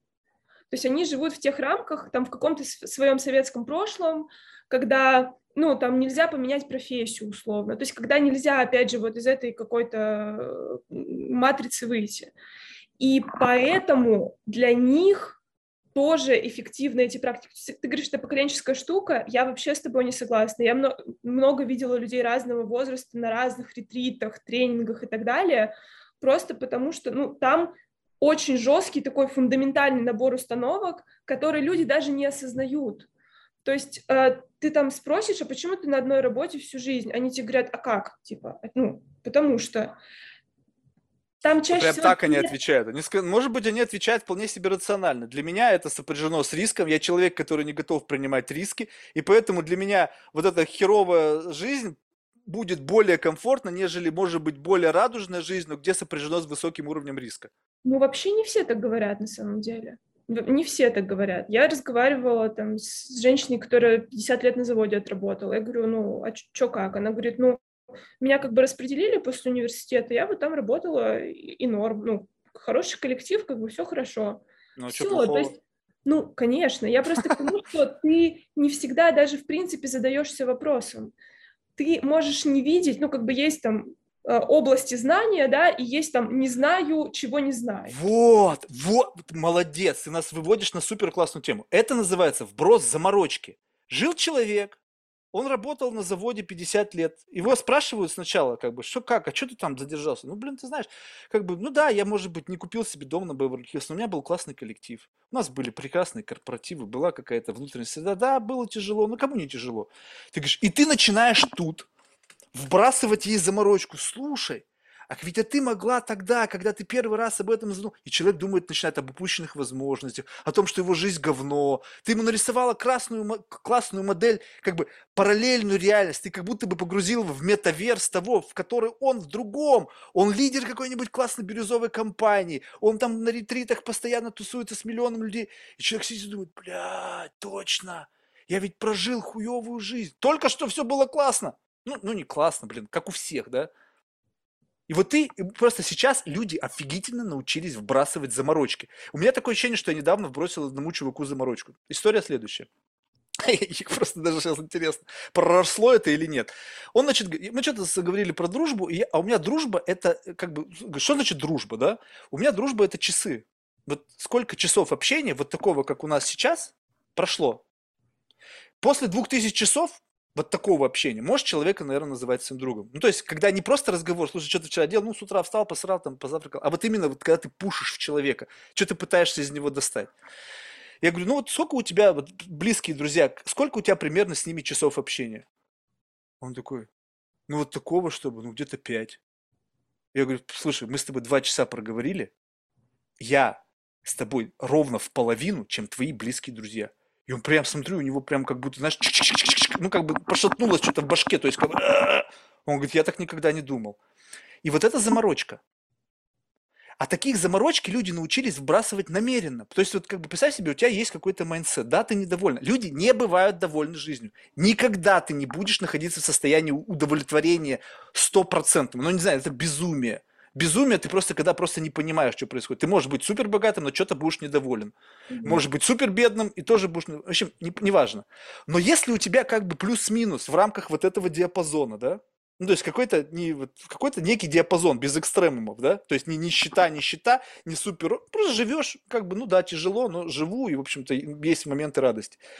Кто-то бегает и, и, имплемен... и тогда инфицирует тебя какой-то заморочкой которая как раковая опухоль начинает вот в той среде, где есть хоть сколько-то позитива, питаться этим позитивом, прорастать и в какой-то момент времени вырастает в экзистенциональный кризис. А, какого хера? Я всю жизнь прожил не так. Я сейчас не говорю про тех людей, которые уже там оказались.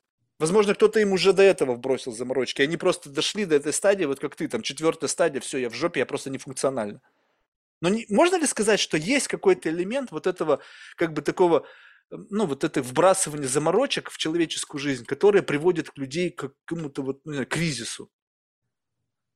А, я думаю, что если это тебе deep inside не откликается, то ты просто это не примешь. Вот как ты вначале приводил пример, тебе кто-то говорит, ты идиот, ты такой, да похер вообще. Нет, так если мне не пофиг, я... потому что я знаю, это правда. Если... Ну смотри, но если есть... Э, ну ты вначале говоришь, что пофиг.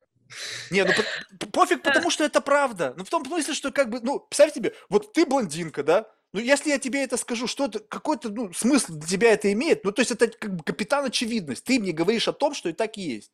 Ну, может быть, ты рыжая, кстати, я не знаю. Я к тому, что э, у тебя какие-то вещи не вызывают эмоциональной реакции, а вещи, которые, в которых как раз есть неудовлетворенность, в которых какие-то там закопанные чувства, что-то еще, то они и, естественно, вызовут резонанс. Правильно. И когда люди создают заморочки, они учитывают эти слабые элементы, чтобы именно туда тебе их долбануть. Как я продам тебе курс, как я ну, тебе подам ретрит на випасану? Я должен тебя тряхнуть, зацепить, кучу людей зацепить. И тогда, опа, пошел бизнес. Ну, это какая-то теория заговора. Не, ну согласись, она... Я не то чтобы люблю теорию заговора, но когда есть какая-то доля в этом рациональности, потому что я, я, я, я постоянно сталкиваюсь с этими заморочками. Я вот жил, жил, и раз и как-то какая-то фигня появилась, и думаю, блин, слушай, а теперь ведь я так не могу? А почему не могу? Ну, потому что как бы вот так стало вдруг. Ну, как бы у людей есть потребность в духовном, в том числе, развитии. Есть потребность постоянная в совершенствовании, это нормально. Есть разные подходы к этому. Есть там, не знаю, там интегральная система, вертикальная система развития. Там как бы выделяют стадии, какие-то ступеньки, чтобы было удобнее. И логично, что э, часть людей не может на чем-то одном успокоиться, она как бы постоянно там двигается, перемещается и так далее. Какие-то штуки обесцениваются, какие-то штуки меняются. Это просто естественный процесс. То есть когда-то в науке был подход, что люди до 25 лет, типа, там личность формируется, и потом все. Потом открыли нейропластичность, потом оказалось, что, оказывается, выстраиваются новые нейронные связи. Оказалось, что человек может меняться, что есть там свои этапы, свои стадии и так далее. То есть появилась какая-то новая теоретическая база под это, и э, развитие может быть, то есть это может быть через боль, это может быть там через какие-то вещи, но я не могу, ну, я не имею права говорить, что это плохо. То есть если вот так послушать, что плохо? то э, когда ты что-то человеку там вбрасываешь, э, это срезонировало, и он после этого что-то меняет, ты это называешь раковой опухолью, я вообще с этим не согласна. Скорее всего, ну, опять же, если это не перегиб в другую сторону, если маятник не вот так качается, то развитие куда-то дальше — это здоровая, классная вещь на самом деле. То есть это может восприниматься как благо. Если я там, не знаю, э, там, работая в консалтинге, зарабатывая там миллионы миллионов, вдруг психану, стану хиппи, а потом в 45, типа, бля, да у меня же даже, э, мне же даже пойти некуда, ну, э, это экстремальный случай, и это тоже как бы, знаешь, не гармоничный переход, не продуманный, как бы не, не простроенный, и он тоже из травмы, он из дефицита, он из проблемы. Как раз задача там в том числе помогающих практиков, в том числе self-help индустрии, в том, чтобы не скакать из экстремальных состояний, а постепенно, как бы наблюдая за собой, за своим поведением, за своими триггерами, за своими реакциями, а, менять что-то при необходимости, при желании, так, чтобы это в итоге, ну, как бы, чтобы не жалеть, знаешь, в старости. То есть делать каждый шаг осознанно. То есть сделал, проверил, как я себя чувствую в, в этом месте. То есть приятно, неприятно. Делаю шаг назад или шаг влево, шаг вправо. Ну, то есть как бы двигаться не а, как бы не ставя для себя как бы final destination, а как бы и держа в уме просто курс на развитие, просто делать шаг и каждый этот шаг оценивать с позиции, насколько тебе комфортно вот в этот самом месте, где ты оказался. Ну, с определенными аджастментами, но это ощущается мной сейчас как наиболее оптимальная история. Очень разные есть подходы, разные стратегии, у всех разная работа. Но... Ну, не, ну мне очень импонирует, потому что я так сам живу. Ну, только у меня вообще цели нету. Ну, то есть там как бы вообще... То есть я, как бы, я иногда бывает, что мне кажется, что я сам себе вру. То есть вру, и потому что, не знаю, потому что, может быть, я не хочу как бы разочаровываться, что если эта цель я не достигну, то как будто бы будет разочарование. Может быть, действительно ее нету, потому что, как бы, я не знаю, то есть, как бы, цель деньги, для меня деньги это не цель, это как бы просто, как бы, источник удовольствия. Ну, как бы, ты можешь купить за деньги удовольствие. Как бы, э, максимизировать свою жизнь только ради того, чтобы заработать денег, но в моменте у тебя не будет... Ну, то есть, я знаю так, что есть люди, которые умеют зарабатывать деньги, и они делают это настолько эффективно, что у них остается время на жизнь. Я пожил, я знаю, что если я буду зарабатывать деньги, у меня жизни не будет. Ну, то есть, как бы, а, а, а мне нужны деньги, чтобы жить. Соответственно, если я буду зарабатывать деньги, но у меня не будет времени, чтобы жить и получать удовольствие, значит, нахера мне нужны деньги. Ну, то есть, как бы, какого хрена, да? Получается, что? Ну, окей, значит, получается, что еще у тебя деньги, но нету своей жизни, дай возможность этими деньгами радоваться кому других. Заведи себе жену и детей. Вот тебе, как бы, нехеровый способ, да? То есть, как бы, вот у тебя есть деньги, пусти их на добро. Э, еще хуже. То есть можно себя еще как бы загнать вообще в жопу, да. Вот, поэтому я подумал, ну окей, буду жить тогда просто вот так, как живется. Максимизируя удовольствие от жизни, ну, понятно, что я уже достиг какого-то уровня бытового комфорта, то есть как бы держусь за него просто зубами, и все. Но понимаю, что выше лезть, как бы, может быть, можно, но не факт, что как бы вывезет меня на новый этаж с точки зрения материального благосостояния, а время потрачу. Если принципиально что-то менять в жизни, тогда это просто нужно забывать про жизнь опять, упираться головой в работу, там бороться, там бороться там с собой, с конкуренцией, там с выгоранием, со всей этой херней. И может быть, это капитализируется, принесет результат, а может и нет. И вот опять к вопрос к риску. Готов я этот риск взять? С позиции моего какого-то такого рационального внутреннего какого-то там сыкла, который, может быть, даже чуть да? Мне нафиг. Да, честность с самим собой, мне кажется, самое важное. Вот да, честность да. с самим собой. Что ты хочешь? Если ты это хочешь, ты это можешь получить? Если ты можешь, то что ты готов положить на алтарь? И вот если все вопросы ты ответил, и как бы потом без ожиданий, слушай, ну как же так? Вот я вот столько работал, я же для вас, а потом жена ушла или там изменилась инструктором по йоге. У меня история этих, вот знаешь, сплошь и рядом. Вот они ревут, там, знаешь, типа, особенно, блин, а, для американцев вот эти вот ребята, они, блин, такие все чувствительные. так прикольно слушать эти все истории. Вот она мне там изменилась с инструктором по йоге. Я говорю, ты посмотри на себя. Да что ты превратился? У тебя вся жизнь, тебя нету дома. Инструктор по йоге, наверное, такой хат-хат весь подкачанный, там еще и какой-нибудь там мантру втирает. Я говорю, конечно. Что ты хотел? Ты вообще, у тебя когда последний раз стоял? Он говорит, я не знаю, блин, я что-то вообще в, в таком стрессе. Честность. Честность, это мне кажется. И осознавание рисков и последствий. Да, и принятие этих рисков. Вот Кажется, нашли какую-то формулу прекрасную. Да. Вот видишь, сами того, не знаю, я-то точно не думал, но какой-то, может быть, рецепт мы дали людям. Слушай, ну, спасибо тебе большое. Реально было интересно. То есть, знаешь, вот как бы как комплимент. Было много, куча провокаций. Ну, то есть, ты думаешь, что это чувствовал, да? То есть, несмотря на то, что я делал дисклаймеры, что нет, нет, нет, это не троллинг, это не было троллингом, это было просто вот как бы доведение до абсурда. То есть, это не то, чтобы мысли, которые у меня живут в голове. То есть, ты берешь и говоришь, а что если так? Вот. И что удивительно, что ты абсолютно не, как бы у тебя не было вот этой блокировки. То есть, вот как, что мне дало как бы чувство веры в то, что ты говоришь правду – то, что тебя это не, как бы не, за, не затыкало. Знаешь, мне кажется, когда люди пиздят, когда понимают, что их припирают к стенке, они начинают злиться, а злоба при, как бы препятствует потоку мыслей. Ну, как бы, знаешь, вот ты злишься и как бы, ну, какого хуя? Что ты меня доебался? Ты как отстань, мы же вроде это обсудили. У тебя это не было, и это, знаешь, это очень приятно, потому что ты мне давала возможность как бы доводить до абсурда и рационализировала все, выходя при этом всегда достойно из любого как бы вот этого сумасшедшего вброса. Поэтому, О, слушай, мне очень ну, приятно. Не, ну это, это, это реально приятно, потому что это получилась беседа, как бы именно в этой ситуации, когда ты берешь и какую-то относительно странную, ну согласись, это не физика, это не математика, это все как бы вот какая-то непонятная материя. И когда ты берешь и просто, чтобы понять, где ядро этого всего, где настоящее, ты должен попытаться это уничтожить. И то, что не уничтожаемо, вот то, что ни под какими вот такими, как я, мудаками не могут в состоянии не растоптать, то, что остается ядро, это и есть настоящее. И когда вот этот абсурд ты доводишь, остается всегда только настоящее. И ты всегда вот как бы пользуясь этим настоящим, отбивала все мои нападки. Спасибо.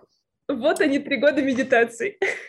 Эх, и все равно ты это в конце. Нет! Это то, что ты думала ты занималась рефлексией, ты с самой собой работала, ты как бы ты, ты рассматривай как, как медитацию. Ну, допустим, почему я как бы для меня, может быть, то, что я накуриваюсь постоянно, для меня это медитация, может быть, я просто называю вещи другими именами, на самом деле, может быть, это ино и есть. Вот, но в целом не в этом. Ты просто заставляешь себя думать о, каким-то, о каких-то вещах, и в процессе этого мыслительного какого-то анализа, там, не знаю, там, мысленного эксерсайза, ты приходишь к каким-то умозаключениям. Выстраивается внутренняя логика, приходит осмысление чего-то. То есть, если это способ подумать, потому что ты не можешь никак по-другому думать, потому что суета жизни тебя сбивает с нужных мыслей, может быть, это нужно делать. То есть, как бы вот именно в такой форме, там, сесть и там что-то отключиться, чувствовать, как волоски шевелятся странно. Слушай, в завершении мы всех наших гостей просим рекомендовать кого-нибудь в качестве потенциального гостя из числа людей, которых ты считаешь интересными лично для себя, и пока только из русскоязычной аудитории. А, я могу попозже написать. Просто те, кто мне в голову приходит, они у тебя уже были. Поэтому... Ну, пожалуйста, напиши попозже. Без разницы. То есть, если сейчас никто в голову не приходит, у нас просто другого варианта не остается. Спасибо. Слушай, ну успехов, э, значит, э, вот на этом поприще, если ты хочешь оставить о себе след как о человеке, который что, который получается, который может помочь людям справиться с какими-то там, не знаю, сложными жизненными ситуациями и выйти из них с гордо поднятой головой. Ну, Это часть. Вообще миссия в конце выпуска. А, да-да-да, давай. А, миссия заниматься популяризацией вопросов ментального здоровья чтобы люди чувствовали себя счастливее, гармоничнее и лучше в целом. Человеку, который помогает. Давай так. Mm. Меня это устроит. Ну окей. Что ж, классная миссия. Все, пока. Спасибо тебе огромное. Хорошего дня. Пока-пока.